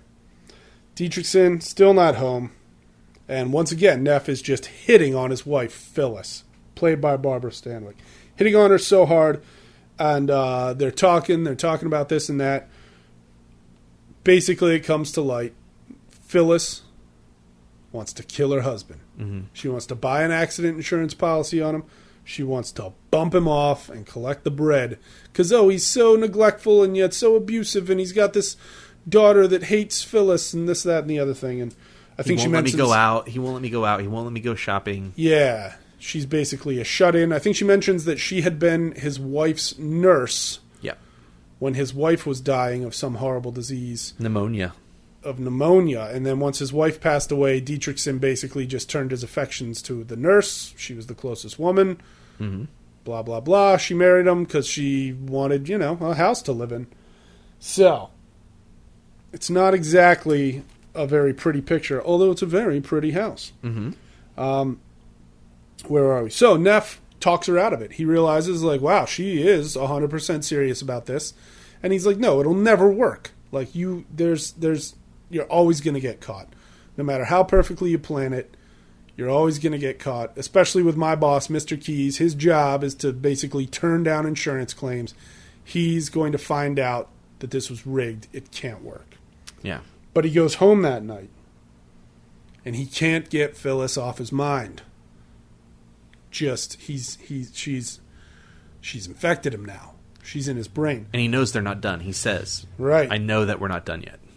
So he comes up with a plan to make sure they can bump this guy off, collect the insurance money, and nobody is going to be the wiser. Right. Where the heck are we? So he comes up with this plan. They talk about it again, uh, and they keep saying uh, they're with each other straight down the line. Yeah. Like both of them, they're in it together till the end. They're in love. Excuse me. They've met two whole times, so they're in love. They haven't shagged, so they're in love, and they're with each other straight down the line. And that line, that line thing is, I think, kind of important. That theme comes up quite. a Oh, bit. yeah. They don't just say the line, ha line, um, They a lot. They lot. they they the theme of a line moving in a line is important. They, they, uh, yes, I do agree. So where are we now? Oh, so now, what Neff's got to do? Yeah. Oh, it's, well, no, go ahead. I'll, I'll I'll add it in a minute. So um, what is it? Oh yes, I should point out that when he decides to do it, it's at his own apartment. He's gone home after talking her out of it. He's back at hi- his own apartment, and she shows up, and he says like, "Sure enough, eight o'clock." She just happens to show up at my place. Yeah. and they have you know this exchange, and she tells him, "Oh, blah blah blah," make and then out. they hug. They don't even make out right then. They just hug, and he's like, "We." No, no, no he kisses her I don't think at, they at do the window. Yeah. Oh yeah. At the window. Yeah. Is that after the long hug that backs away and all that? I thought they just hugged at I'm pretty, first. su- I'm pretty sure they Maybe they kissed they, right there. they lock lips. I thought. Well, m- it might not have been that memorable of a kiss. Because I would remember. No, I'm just kidding. I don't know. I was jacked up That on Fred coffee. McMurray. But they do have that weird long hug on the couch. But oh I yeah, guess yeah. that That's was movies that's back then. after the kiss. Okay. They've already kissed. all right. Maybe I was looking at my ice. But you're right. He turns her in kind of a weird way, and they because she's sitting on the couch, kind of weird, and then Yeah. he, he like pulls her close. He like pulls her really quickly, and, And it's they like, just oh, he's gonna kiss her, hug. and nope, it's this really weird hug where he- Yeah. it looks like she's being held against her will. Kind of. almost. It kind of does look that way. yeah. Um, so he comes up with this, with this plan. He's got to get Dietrichson to sign an accident insurance application. This is like the next day or something, yeah, right? but without Dietrichson realizing what he's signing, and he needs it witnessed, but he can't have it witnessed by Mrs. Dietrichson, Phyllis, Yeah, because that'll look way too suspicious. So Phyllis brings in Dietrichson's daughter, Lola, to be the only witness available, which Mm-hmm. seems like a terrible idea, and it probably is. But he he he kind of goes over the whole plan, right? The next day or whatever, they discuss the plan and how they're going to do it. No, not Right? really. Oh, I thought, hmm. Well, anyway, let we'll we'll get into that. So, Neff's over at the house. We finally meet Mister Dietrichson. He's a pretty cantankerous jerk. Yeah. Um, it's been revealed that he basically doesn't have real money. Yeah. He's got these oil concerns that he's involved with working on, but he's pretty much broke. He he couldn't he couldn't really get his hands on any real cash, and um, so, what is it? Uh, Neff very slyly gets him to sign the stuff. Lola's in the room playing Chinese checkers, bored out of her mind, and uh, talking about she wants to go meet with her boyfriend, Nino Zacchetti. Neff, uh, well, no, no. she's going to go out roller skating Right. with Anna Matthews. with Anna Matthews. But Dietrichson, her dad, is like, well, you better not be meeting that bum Zacchetti, blah, blah, blah. He Yeah. hates that kid. Because who wouldn't hate any. You hate a dude if he's trying to if he's Yeah. trying to mess with your teenage daughter. sure. So Lola does indeed witness the signing of the papers, Mm-hmm. as does Phyllis. Dietrich signs the papers, not knowing what he's signing. So there's two sets of papers. There's Yeah. two contracts, um, and he starts to remove one to go and look at the other one, and uh, Neff kind of takes it out of his hand and puts it back in front of the second one, Oh. and he has him sign the top one, and then he slides it up a couple inches to reveal the signature line of the bottom one. He says, "You need to sign this one too," and he's like, "A second contract?" And he says, "Well." One is for me, and one's for That's the right. file, and one's for me, and blah blah blah. Yeah. So he convinces him that the second one that he can't read Yeah. is, but it's really the The accident insurance. accident. The uh, yeah, the accident insurance. Oh man. So Dietrichson says goodnight. Phyllis follows Neff to the door and they talk about blah blah blah. Ooh, we're gonna do it. Oh yeah, he signed it. Ooh, great, everything's great. Neff goes to his car and little Lola is waiting in his car. Yeah, pretty creepy if you ask me. Gets into his car. There's this foxy teenager in there. She's like, "Oh well, I figured you're going my way. You could give me a ride, right?" First of all, rude. Second of all, you don't just get in a grown man's car. yeah, it's a little um, aggressive. It's a little aggressive, but it opens the door for Neff to get to know Lola. Drives her down. Of course, she's meeting with Nino Zacchetti, and she lied to her parents about going roller skating with her girlfriends. We meet Nino Zacchetti. He's a jerk. He is a huge jerk. we find out uh, he got he got involved in some sort of scandal at law school, right? Uh, Is that med what it was? school. Med school, He- yeah. He, so he was in med school and he was working nights at uh, a theater, maybe. Anyways, um, he got into an argument. Oh, so he got he he was because he was working at night. He was missing his classes and got kicked out of school. He got into an argument at work and got fired from his job. Yeah. he's just made some bad decisions Because he's a jerk. because he's a jerk. He's Because an he absolute pulls up to uh, Neff's window Mm-hmm. and he's like, "Who the heck is this?" yeah. And she's like, "Oh, this is Mister Neff. He's a friend. Like, don't worry about it." And he's like, "Yeah, I like to choose my own friends." And he's just like 100% jerky the whole way. Yep. So what is it? Uh, Neff is pretty courteous to him, you know. Just you know, doesn't uh, doesn't really take his guff, but doesn't bother firing back. He realizes this kid fancies himself a tough guy. Yeah. probably trying to show off in front of his very attractive girlfriend. And uh, so Neff's just kind of like, yeah, whatever. And I think he sees that there's probably some angle he could play with Zacchetti if he needed to. So, where the heck does it go from here? All right, so Neff figures out that uh, what is it? No, he first they gotta he's gotta meet secretly meet Phyllis Mm-hmm. and have her secretly drop the signed accident form into Dietrichson's safety deposit box. Yeah. So they've already discussed what the plan is going to be at this point. Have they fully? I think so. I don't be- think they fully discussed the train and all that I jazz. thought have they? did. Well, the reason I thought they did is because um, I noticed the clothes that she wears in the film. Yeah. And I think at this point they have, but I, I could be wrong. But what I did notice was early in the film when she's like, oh, my husband's not home, and oh, I thought about it, but I was never going to do it. I was never really going to kill him. Yeah. She's wearing white, All right. right? Once they start plotting, like th- those those scenes where you see them plotting and doing nefarious things, Right. Uh, she's wearing black, Mm. so well, dark colors is black and white. So, but yeah, I assume it's black.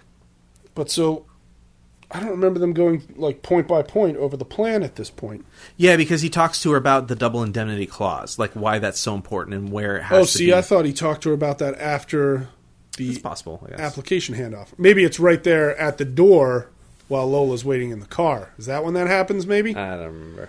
So basically, what he says is, you've got when he he's taking this trip out of town. Dietrichson's going to take a trip out of town. He's like, you got to make him take a train out of town, not drive his car, because this accident policy has a double indemnity clause. If he dies on a train, which is pretty unlikely, it will pay double. Yeah. So we get a hundred grand instead of fifty grand. You got to make him take the train to uh, Northern California. Palo Alto. or Palo something Alto. like that, that's yeah. right. She's like, no, he's going to want to drive. He's like, it's got to be a train. It's got to be a train. It's got to be a train. Make-, Make make it happen. it happen. So, then, a couple of days later, Dietrichson breaks his leg, and he's not going out of town at all. Mm-hmm. And Lola, uh, not Lola, Phyllis is all freaked out. She's like, oh my God, what's going to happen? He broke his leg. He's not going to go out of town. Uh, at the same time, Mr. Keys, Walter's boss, Mm-hmm. wants to hire him. Walter Neff, I've referred to him as both things several times, uh, wants to hire him to be his personal assistant for a $50 pay cut. I think $50 a week, if I'm not mistaken. So Yeah. he's talking about, I want to pay you less to do more work for me rather than just Sit at be a desk. a- yeah, sit at a desk and do more work for me and be like a surgeon over these policies rather than just go out, sell the policies, and make a lot more money. It's an insane offer. I don't know why he offered it at all, but he offered it because he thinks, well, as he says, he doesn't think that Neff is smart. It's that he's less dumb than the rest of these guys. I thought that was pretty darn funny. Yeah, they sort of make another reference later on in the film about being more or less than something. Yeah. Hmm. Where the At heck the end are of the we? film. Uh, well, Neff obviously turns it down because I think he knows he's probably going to wind up having to flee the city pretty soon. I don't think he has plans to get this money and then stay in Los Angeles, does Eh, he? Not really very clear, but either way, he's. I mean, yeah, I don't know. Well, shortly after that, Neff gets a call from Phyllis, and now Dietrichson is going out of town. Yep. And because of his broken leg, makes it a whole lot easier to get him to take the train. He can't drive, he's got a broken foot. Right. And it's going to be a whole lot easier to kill him on a train if he's limping around with crutches and a cast. Yep. And she and she says he says you know what color suit is he wearing and she says navy blue. Right. Oh, this phone call happens while Keys is in the room with Neff. Yep. So Neff's got to be all uh, Clandestine, secretive yeah. about it, make it sound like he's talking to somebody else. Yeah, so what we learn is uh, Neff is going to disguise himself as Dietrichson, wear the same color suit, wear Bandage on his a leg. bandage on his leg, use Dietrichson crushes. But before doing all that, he's going to be hiding in the back seat of their car while Phyllis drives Dietrichson to the train station. So so the lead up to that is Yeah. he drives home from work. He parks in the garage where Right. there's a, a car guy and he says uh, I, I want to get the car washed. He makes sure he's seen by the guy Right. and that the car is not available to him. Yeah, he goes around setting up his whole alibi. He couldn't he couldn't possibly be anywhere else because this guy's washing his car. Right. And so, uh, and he says, "I'm going to go upstairs and and do some work." He purposely leaves a, an important book behind on his desk. Yeah, his uh, his price rate book or something like He that. calls uh, one of his coworkers to go take a look at the book and give him some quotes, which ensures a long phone conversation, which places him at his apartment. Right. He also knows that the phone call outside is going outside of his immediate area, which means it will show up in phone records Right. that he was actually there and he made this phone call. Don't give away all the details of his alibi. What if they haven't watched it? Uh, well, I hope they've watched it at this point. We They always, should have watched We always it. give all the details of the alibi. You We- should I have mean, all the watched it, details. folks. All right, so then what else is in his alibi? I feel like there's one other He piece. well, he's um, He makes sure he's seen getting home and staying. there's home. other pieces there's other pieces to what he does but not necessarily things that anybody would ever know Okay. so he takes these little bits of card and he puts one on the bell for his doorbell and he Right. puts one on his phone the inside the phone so that way he knows if somebody called him Yeah. or if somebody came to ring the doorbell Right. so he can make some sort of excuse why he didn't answer Right. and then he sneaks out the service entrance of his building Yes. and walks uh All the way to Los Feliz. Did he walk all the way to Los Feliz? I can't Yeah. remember. Okay. I think he said he, it was like a five mile walk from Yeah. his house to Dietrichson's house. So yeah, so he gets to Dietrichson's house and he's like, she parked the car backwards into the like in reverse, so that way um, Dietrichson will get immediately into the passenger side door Right. and not worry about anything else. Right. So he gets in the car. He hides in the back seat, low on the floor. Uh, Phyllis comes out with Dietrichson on his crutches. She goes into the garage, pulls the car out. Dietrichson hops in the front seat. Everything's going smooth. They take a wrong turn on the right way to the train station, as planned. Dietrichson starts going on, oh, this isn't the right street. Bah, what are you doing on this street? Being a jerk. Yeah. The plan is she's going to pull down a certain street and then honk the horn three times. Mm-hmm. And that's when Neff is supposed to rise up in the back seat and I'm guessing strangle Dietrichson. Uh, he breaks his neck. Is that what he does? Yeah, because they say that he broke his neck. They found, the Oh. autopsy showed that he no no other signs broke his neck. Broke his neck. So Neff knows how to break a man's neck with his bare Yeah. hands. It does look like he's going to strangle him with with something in particular, but the autopsy report says broken neck. Broken neck. Terrifying. Where the heck are we? All right, so Dietrichson is now dead. Mm-hmm. And it was Walter Neff who done it. Yep. I got to turn a page. I'm going to do it far away from the microphone. So they get to the train station. Neff's uh, b- b- b- Dietrichson's body's still in the car. Neff gets out with his bandaged foot and Dietrichson's crushes and a hat down low over his face. And now he's posing as Dietrichson. Phyllis walks him onto the train. She's telling the uh, you know the porters and whatnot, uh, "Oh, don't help my husband. He doesn't like to be helped. Let's just get him on the train. Tell him where he's supposed to be." And then um, he tells the one guy, I'm going to go back to the observation deck and have a smoke. Goes through the caboose out to the observation deck where he wants to just jump right off. He almost does. He almost does. But there's a guy waiting there a cowboy from Oregon named Mr. Jackson. Jackson, heading north back to Oregon, catches Dietrichson, really Neff, out there. Neff keeps his back to him the whole time, talks about how he's heading to Palo Alto, this and that. Starts feeling around for a cigarette. Uh, what is it? Uh, Jackson offers him a cigarette. He says, "You want to roll your own?" Yeah. And then what is it? Jackson offers to go back to his compartment for him to and- get cigars, and get which his is what he prefers. cigars. Yeah. I, I prefer cigars, but I left them back in my in my room in my bag. Right. So Jackson, who has now witnessed quote unquote Dietrichson on the train at the observation deck, goes back into the train to get some cigars. Right then, perfect timing. The crutches go over the rail. Neff climbs over the rail, jumps off, doesn't hurt himself, amazingly. And uh, he's right near the drop off point. Just over yonder is Phyllis in the car with Dietrichson's body. Yep. The train's moving on down the track away from him. Drag the body out. Find where's, the cr- where's yeah the train going? Palo Alto But straight line. straight line. Oh. They move the body onto the tracks. I'm pretty surprised the body didn't wind up getting run over by a second train at any point. I But kind of guess- wondered that too. I th- kind of wondered if that was the initial plan, but Yeah, I wonder if maybe they found it real early. But who would find it? I don't know. well, they they do mention that about twenty minutes after his disappearance, uh, s- there was some sort of like at the next station.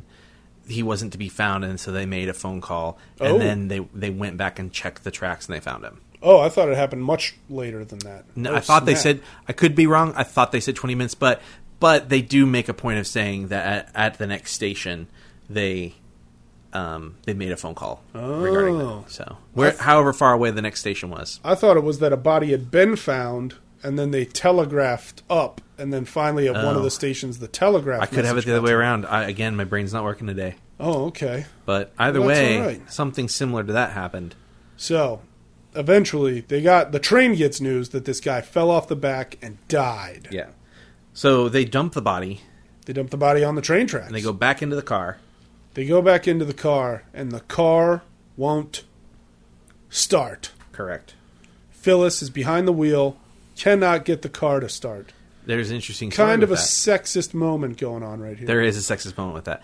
Um, that was not in the script. Oh, really? Um, Yes. Wow. One night after uh, shooting, yeah. Billy Wilder got in his car to leave um, the set, and he couldn't get his car to start, and he Alright. thought this would be great to have happen in the film, Nice. and that's how that happened. It was a tense moment, and Phyllis can't get the car to Yeah. start. Tries and tries and tries. Neff reaches over, tries it a couple times. It starts. I mean, he holds it. He For a basically does man. it. He basically does it once. He just holds it down a really long time. It seems Yeah. like, and then of course it starts. Works for him. And we, uh, we looked at each other and we were like, "Oh, that was pretty That was sexist." kind of sexist. Women don't know how to start a car, apparently. So, it looked like they were facing certain doom. They, you know, their best case scenario might be we have to push this car away in the dark, and somebody's certain to see us. Instead, they make a clean getaway. I want to. I want to address something real quick Let's hear it. because the way we're telling this almost makes it sound like Neff is the driving force of this, and I want to make something clear. Yeah, Phyllis really clearly is manipulating Neff. sure. Um, But but he- so just from our just from our and and he does take charge Takes- in like figuring out he becomes the mastermind, which is great for Phyllis Right. because she, you know she didn't come up with the evil plan, Right. So, but it's really clear that she sort of engineered the right person in all the right circumstances and got him to sort of take control. It, it's not that she. I, I just really want to stress that she's very devious. but he's still choosing to do it. No, no, he's choosing. I just don't want. I don't want to like put it like as he's this mastermind because really, at the end of the day, Came up with the whole plan. yeah, I'm not sure. I'm not so sure he did. I mean, I, I think he did come up with a plan, but I think she knew. I think she knew a plan before Hmm. she she even. I think she chose him for that reason. I think all she knew was she wanted him. She wanted Dietrichson dead, and she wanted money. Yeah, I And don't she know. knew that Neff was enough of a sucker, yeah, I don't a know. horny sucker. I think she's more calculating than that. I, I got the feeling she was more calculating than that. Time's gonna tell. Time is. The car starts. They drive away, Mm-hmm. but Dietrichson's or not Dietrichson's. Dietrichson is dead. Mm-hmm. Neff, his al- his whole alibi is in place. yep. Everything he planned for his alibi is perfect. Mm-hmm. But news of Dietrichson's dead body is just boom. It's on the front page first thing in the morning. So now, Keys and Neff, being employees and high up employees of the insurance company that had policies on this guy, Mm-hmm. are called into Keys' boss's office, Mr. Norton. Mm-hmm. We only see him in this one scene. And he makes a crack about how Keys showed up to this meeting without wearing a jacket. Yeah. Says something about, what is it, too warm in here for you? And, uh, you know, Keys I didn't realize it was gonna be this formal.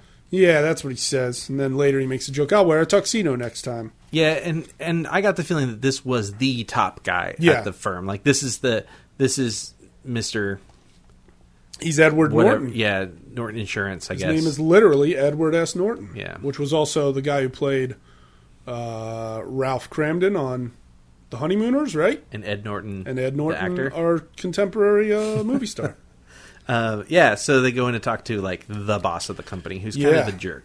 The boss man. Well, he, he's he's he's watching out for his bottom line, right? So he calls them in and he's talking about how uh, what is it? This, that, and the other thing, and about how they don't have to pay this policy, and he's figured out why. Yeah, and and th- I guess the reason why I think he's a jerk, I, I it, and I mentioned this when we were watching it.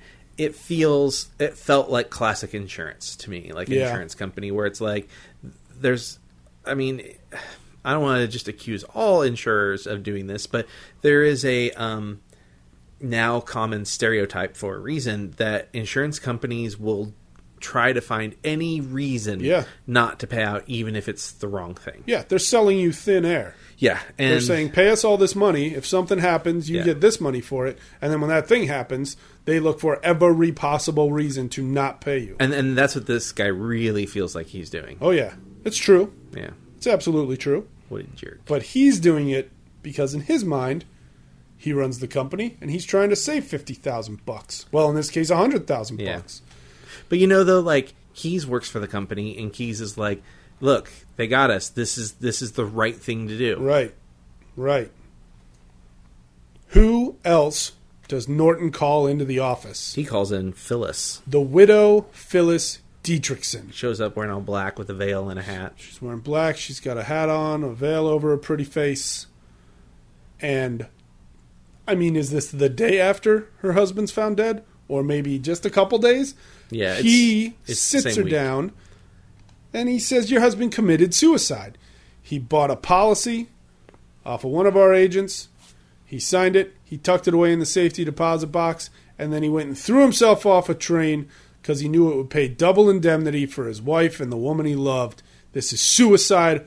We don't have to pay it. And Phyllis very beautifully plays the I don't know what you want to call it, but she's just like, how can you even talk to me The hurt about such a victim. thing? Yeah. Like she's like, my husband's dead. I'm in mourning, and you're bringing this kind of crap up. Like, how dare you? And she storms out. She, well, she says, first you tell me you're going to pay, then you tell me." Well, so he goes, he goes, "We don't have to pay, but we're That's going, right. to, we're He going offers to a settlement. We're going to offer you a settlement that's less money." So she goes, first you tell me you're going to pay the thing, then you say you don't have to pay the thing, Right. and then you tell me you're going to pay me part of the thing." Yeah. And she and she gets up and storms out. Now, that's when she gets up and storms out. Right, which is the the right move because rather than just being like, "Oh, well, let me see whatever money I can get because I'm Yeah. a guilty murderer," she's like, "No, I'm going to play mourning wife, and I will not even put up with this sort of nonsense."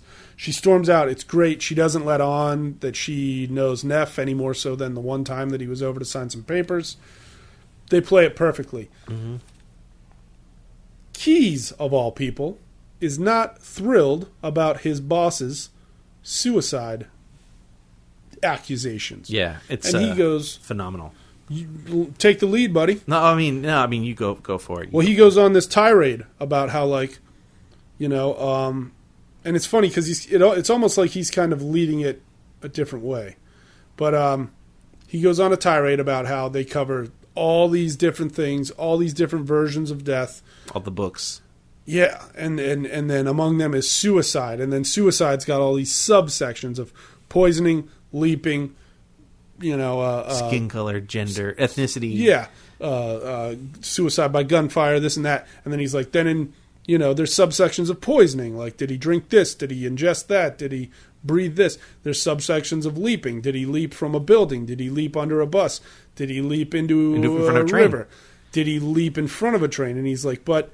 He's like, I know the statistics. I've seen all the numbers on the actuary tables of how many instances of this, Mm-hmm. how many occurrences of that. And he's like, and this is the only instance of somebody jumping to his death off a train, and we're stuck. Off and the we back gotta, of a train. Off the back of a train. He's like, we're stuck. We got to pay that woman her husband's insurance policy. Well, and that he seems goes to be it. and he goes. You know, you know how fast the train was going. It was going 15 miles an hour. No, that comes in later. oh, really? Because Yeah. I, I thought he was like the odds of somebody knowing that they c- that that would happen to them are too slim. That it could only Oh, yeah, have been an maybe he ac- does say that, Yeah, he's though. like it's only it only could have been an acc- accident because leaping off of a train at 15 miles an hour wouldn't break your you know you wouldn't you wouldn't break your neck intentionally that way. Yeah. See, I thought he, I thought he said that to Neff later on. No, wait, he does say that to Neff later on because what he's saying to D, to to Norton is Yeah. nobody commits suicide by jumping off a train, so this clearly wasn't a suicide. Oh, you're right. So he's saying he, that's his reasoning for it's not a murder. Right, I but mean, it is a then- murder. But then later, You're right. the whole case still isn't sitting right with Keys. He keeps talking about the little man that lives in his gut and how he knows something's wrong when he ha- tries to eat food. And The it- little man wakes him up in the middle of the yeah, night. and the little man is basically giving him indigestion. So then, yes, later he starts saying to to Neff, he's like, Norton was wrong about suicide, but you know what? We're wrong about accident. It was murder. Yeah, and that's within scenes. Like it's it Yeah. comes very quickly that he comes to this realization. Very, he can't very sleep quickly. at night. uh, and he goes to see Neff at home. And while he goes to see Neff at home, Neff has just gotten a call from Phyllis, and he tells her, "Yeah, come on up to my apartment." Uh, She's a because- block and a half away. She's a block and a half away. He's like, "Yeah, come on up to my apartment. Don't let anybody see you." And while Neff is waiting for Phyllis to come up, Keys shows up and goes on about how Norton's wrong about suicide, we're wrong about accident. It was murder, and that's when he says, You're right. there's no way that guy could have thought he was actually going to kill himself or even accidentally kill himself by falling off a 15 mile per hour train. Right. He's like, that wouldn't kill anybody. So it's murder. Sure. Then he excuses himself. Neff walks him into the hallway. At this time, Phyllis is listening at the door. She very smartly hides behind the door as it's opened. Uh, Neff's holding the door. She tugs on it from the other side. Neff realizes, oh, that must be Phyllis hiding back there. So he kind of makes sure the door stays open wide so as to hide her. You want to know the interesting thing about that? Yes. Impossible that scene. In, How so? In real life, uh, there's building codes, and building codes say that you can't open doors into hallways. That's true, huh? Yep. Mm-hmm. Every apartment door usually opens into the apartment. Wow. So as to not accidentally hit somebody that's walking by I like that a lot. your apartment. impossible scene. But were those codes in place in 1944? All right, now, you But- did the research. But it's still it's still kind of a fun. yeah, it's a fun. It's a little fun scene. moment. It's cat and mouse right there. Yeah. and then you know the elevator comes. Keys doesn't get right on it. He walks back to the door to get a Mm-hmm. light for from Neff because Neff seems to be the only person that can light his cigars. Finally, Keys bugs off. I'm assuming uh, Neff and Phyllis get it on in Neff's apartment at that point. What is it? She goes into his apartment. I think they just kind of close it at that point, right? Um, I think he talks to her about how they can't be seen and that keys will follow her. Yeah. So I mean, like that. This is sort of their last conversation together for a while. For a while, yeah, because Keys is definitely going to have investigators working on this yeah. thing. So they do have that. They do have that brief conversation in there. Right. Sure. I, let's say they get it on. That's nice. The next day, Neff goes into his office. Who's waiting for him? Little Lola Dietrichson. Oh yeah, yeah. And she's all sad because her dad's been murdered. And she hates her stepmom, Phyllis. And she also points out that, you know, Phyllis was my real mother's nurse. And she says, a few days before my dad was dead, I saw Phyllis at the house with a hat maker trying on a black hat. And she had a look in her eye. And I'd seen that look before, just a few days before my mother died, while Phyllis was her nurse. Well, and that she had.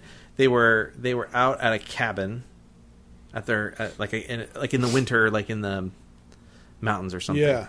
And that it was very cold, and their mother had caught pneumonia, and Phyllis was the nurse, and she went to see her mother one night.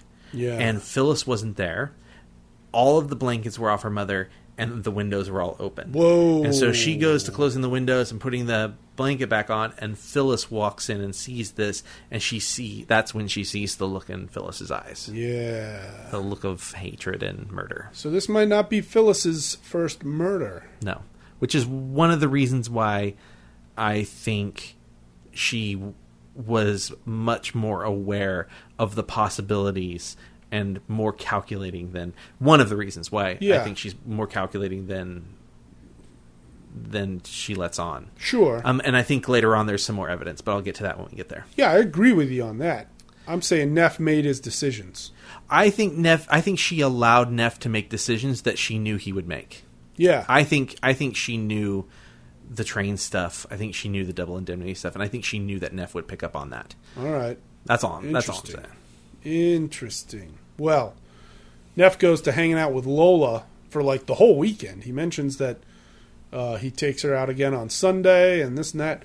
So he's getting to know Lola, Mm-hmm. and she's going on and on about Nino Zacchetti and how She won't shut up about that guy. she well she's like they're uh, they're basically broken up um, she's moved out of the house well she's sort of run away from her own house and she's just kind of staying in her in an apartment somewhere um, she hasn't seen nino in a while she hasn't been home to see phyllis in a while because she can't stand to be around her Yeah.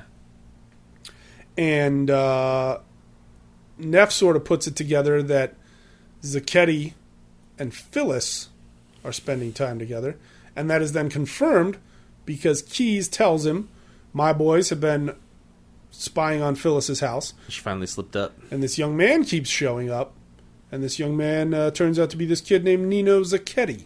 Yep. So Neff gets the idea that he can probably pin his half. Well, Keys tells him that. Keys tells him that they've because he tells him when he first comes up with this idea, when Keys comes up with this idea that the woman is working with someone else, Yeah. that Phyllis is working with someone else, that they can't keep things a secret for too long, that eventually they'll meet Yeah. back together. So when his guy sees Aketti going to her house four nights in a row, Yeah. he goes, She slipped up, she's been meeting with the other guy. Yeah. So he tells him that they're going to pin this on Zacchetti. Okay.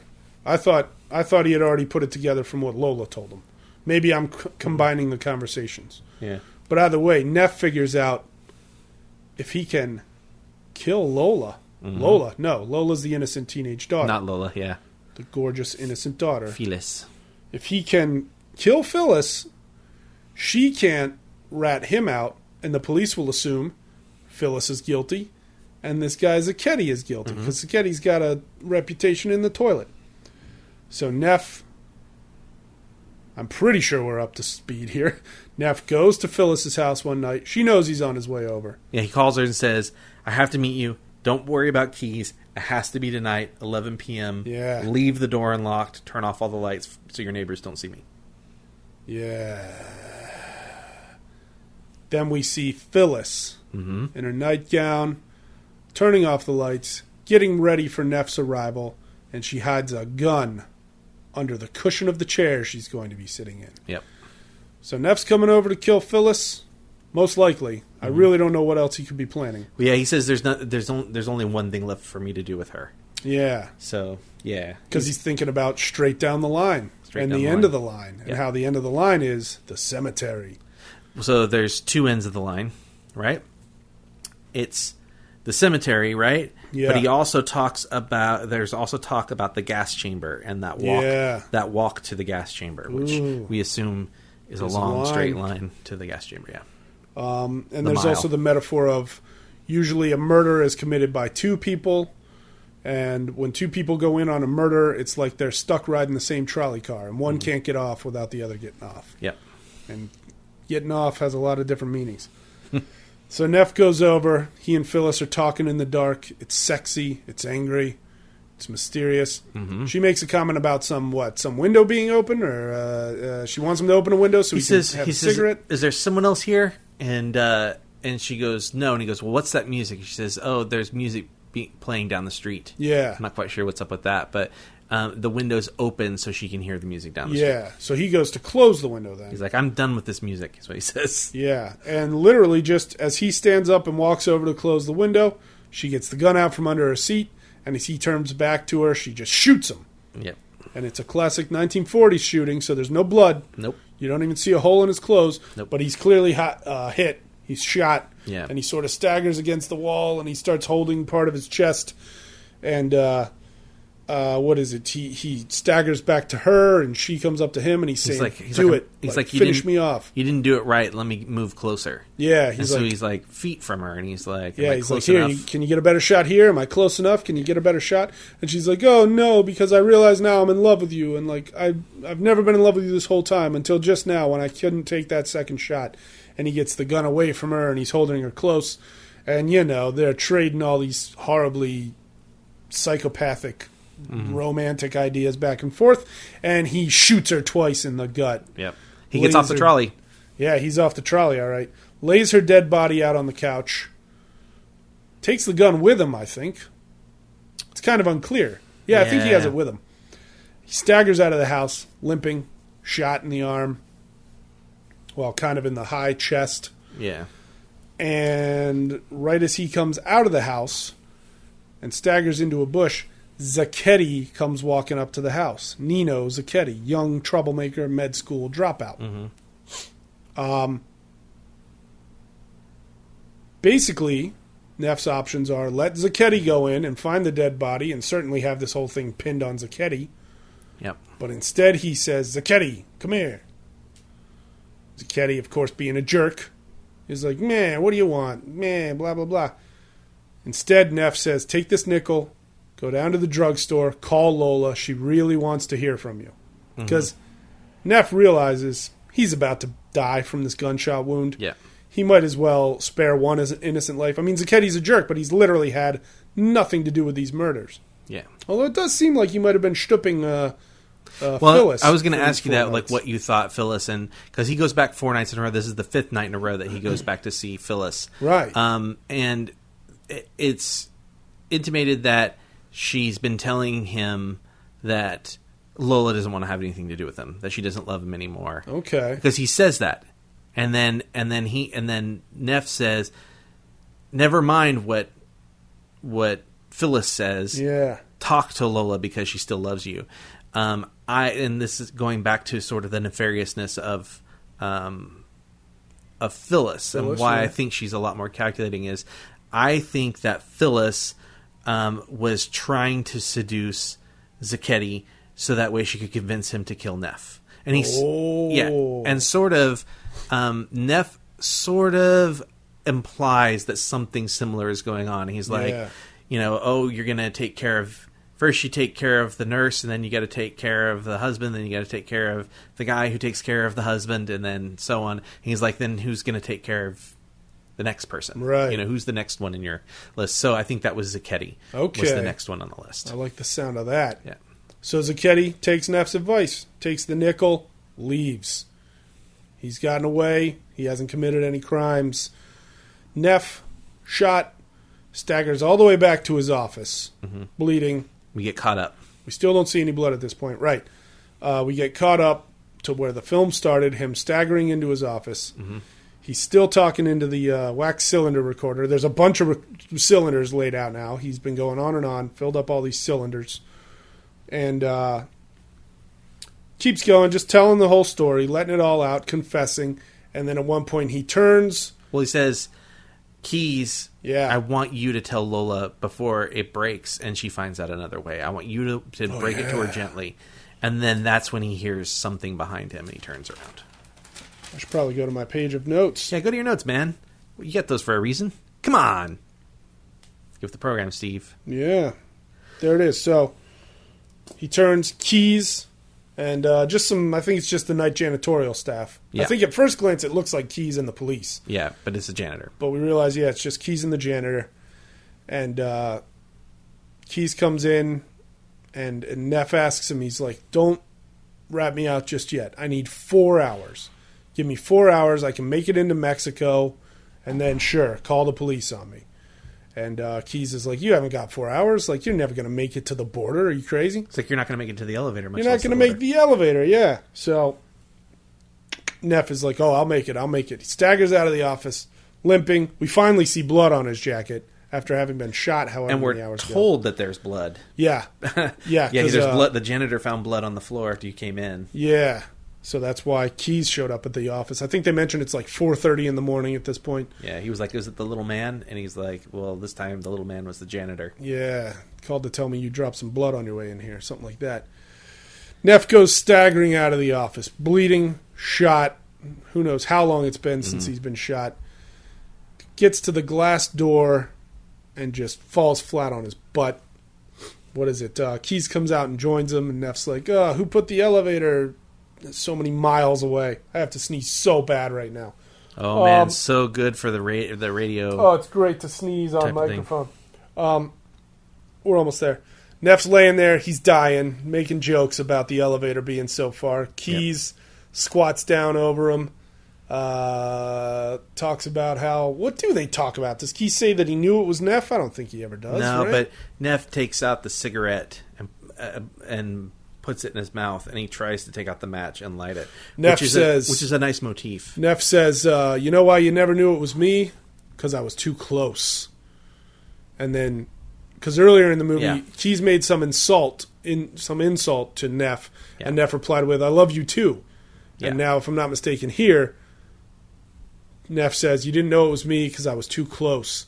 And I think then doesn't Keys say, "I love you too," like I a thought sort of he a, said. I thought he said something else too, though. and then maybe Neff says, "I love you." and then too." Neff said, I think he said something about closer than you think, or something like that. Or yeah, yeah. And, and then Neff says, "I love you too." Then he takes the cigarette out and puts He's it in his mouth. fished it out. He can't find a light. he tries to light the cigarette or the match. So there's this motif throughout the entire thing where uh, people smoke nonstop in this movie, So much smoke. and Neff is always the one to light the flame Yeah. for other people. And in his like last moments, he takes the cigarette out and he can't light the match himself, and so he uh, Keys takes the match and, this time, Flips it Cheese for lights him. it for him. and then he dies. you Neff don't dies. actually you don't actually see him die, but he dies. Yeah, he just kind of like s- continues his slump to the floor. Yeah. as the blood continues to drain from his tall That, corpse. Uh, that you know originally it had a different ending. oh yeah, what was the original? ending? Keys Keys watches him walk into the gas chamber and get executed Whoa! in the original ending. That um, the, the walk in the straight line. Um, That's terrifying. yeah, and uh, they realized that they wanted Keys to be really be at his side that's nice. when he died. Yeah, Yeah, because Keys is a fun character, and it's like it's clear that these dudes are friends. yeah, because Um, you know you got uh, you got uh, uh, just all the backing and forthing, and then and then Keys wanting Neff to basically become his right hand man, even though it means a pay cut, but it will put him higher up the ladder at the company. And it's just you know it's it's kind of sad that here they are, they're buddies, they're coworkers, but they're on opposite sides of this mystery. And that's it, folks. Uh, the end, you know, Paramount Pictures, uh, Double Indemnity. 1944, directed by Billy Wilder. Um, I enjoyed watching it. I don't know that I'm in a hurry to sit through it again anytime soon. right. Uh, I'm trying to think of which of these movies I am in a hurry to. s- I could watch. I've watched Career Opportunities a hundred times. I would watch watched- Sunset Boulevard again. I could watch Sunset Boulevard again for sure. I Alright, could be- watch. I could probably watch The Apartment again. That'd be a I fun could watch The date Apartment movie. again. I could probably watch Sophie's Choice again. It's so funny that Sophie's Choice and Sunset Boulevard are both. I mean, I, I have all these other movies I want to. Exactly. I There's a wanna- lot I- of other movies we need to get to first. Yeah, we got a full before we bucket full. revisit any of these. So so we have a new a new bucket yes, for specifically for October. can we call it the Halloween bucket? No, I mean, it's also a Muppet bucket. It's a different Muppet bucket. different Muppet bucket. yeah. So, um, so the October Muppet bucket is um, just horror films. Yeah, We're gonna draw two movies now, and then on the, at the end of the next podcast, we'll draw two more, and then um, and then we're gonna take all the rest of the movies that are in that bucket, and we're gonna mix them into our regular bucket. So we'll have some horror movies throughout the so that rest of our maybe journey. we'll get to watch something that isn't 60 years old. yeah, I mean, there's some stuff in there that's not 60 years old, but We keep not drawing it. I, I know, I know. Well, mean, it's not our fault. We're not choosing. We're Well, reaching in and pulling out randomly. Well, but we're we about to- seem to always get stuff from the 40s. Well, we're about to guarantee fun, exciting, some somewhat horrific films for the um for the, the next month. Okay. And uh, I guess we'll we'll go ahead and say that um, we do have um, a potential special guest in uh, two podcasts. Do I know who this guest is? Yeah, we we've discussed it briefly, but uh, um, we're not quite sure. I'm not quite sure how this is going to work. Um, either we're, I'm going to record an interview with him All right. ahead of time, Okay. uh, which would probably be the smartest thing, or we're going to just cram together on the couch. I, I, I have a feeling we'll probably record his portion ahead of time, All right. but we'll talk more about that at the end of the next podcast. Because at the end of the next podcast, we'll also have just talked about two movies, Two more movies. Yep. which we have to pick right now. Let's do it. Let's draw it. Okay. Do you want to draw first, or should I Nah, draw you first? should draw first. All right.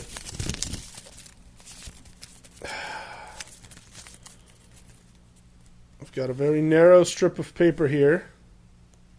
Ooh. Uh, okay. This says the town that dreaded sundown. But there Excellent. are two movies by that title. We're going. I, I intended for the new one, on Right. there. now, so we made a list that Steve knew about. I should I should explain this. We made a list that Steve knew about which movies were going to go in there, and then I made a second list of movies second- that I know I had not ever seen before. I've seen this. I, I, like have it. not, and I have not. Um, and so I put that list also in there, unbeknownst to Steve. So he did not know that the town that dreaded sundown was going to be in there. Lots so. of surprises for me. But uh, yeah, I've seen this and I like it a lot. I've seen the first. I've seen this one. great. I'd definitely rather watch the newer one. The Well, first perfect. That's what we're is watching. Pretty silly. Fantastic. Um, are you going to All draw? right, yeah, let's do it. The Town That Dreaded Sundown. Now, when I watched this, it was on Netflix. So if you've got Netflix, check it out because they might have the original and the new one on there. All right. Oh, excellent. Okay, so this is this is gonna be fun. This is a movie called The Depraved. The Depraved. Have you seen The Depraved? I don't think I have. Uh, can you give me sort of a, a brief? Well, The Depraved is a movie starring my very good friend Nick Eversman, who you also Oh yeah, know. Nick Eversman. yeah, so I first met him at Disneyland. Yeah, he's a good dude. Um, I love that guy, and I'm. I, it's. Uh, I got to go see this movie in the theater with him, and uh, it's it's really really fun. It's about um, a group of tourists urban exploring in uh, in Berlin. Ooh, Berlin. Yeah, so they find all sorts of Yikes. great stuff, and and um, So they al- spend some time riding on the metro. uh, no time riding on the metro. Does anyone take anyone's breath away? I, if murder counts, It counts. then yes. Sweet. Um, so yeah, it's uh, it's it's a really fun film. So I'm really excited that um, you know some of our viewsters will be watching it. Watch the And- depraved. um, and then we'll be talking about it. So please watch the new Town That Dreaded Sundown. right from 2014, I believe. Yes, and the Depraved, starring Nick Eversman. So Watch those movies, and we'll be watching those movies, and you'll hear from us again in two-ish two weeks. weeks ish. Yeah, I guess that's about it. that's it. Um, happy uh, upcoming October. Follow Wes on Twitter. Yep, at, At- Movie Hippo Movie Hippo and No Lag Gamers. Gamers. Mm-hmm. Please follow me on Twitter at Steve in No Ho Wood. Yeah. And that's it.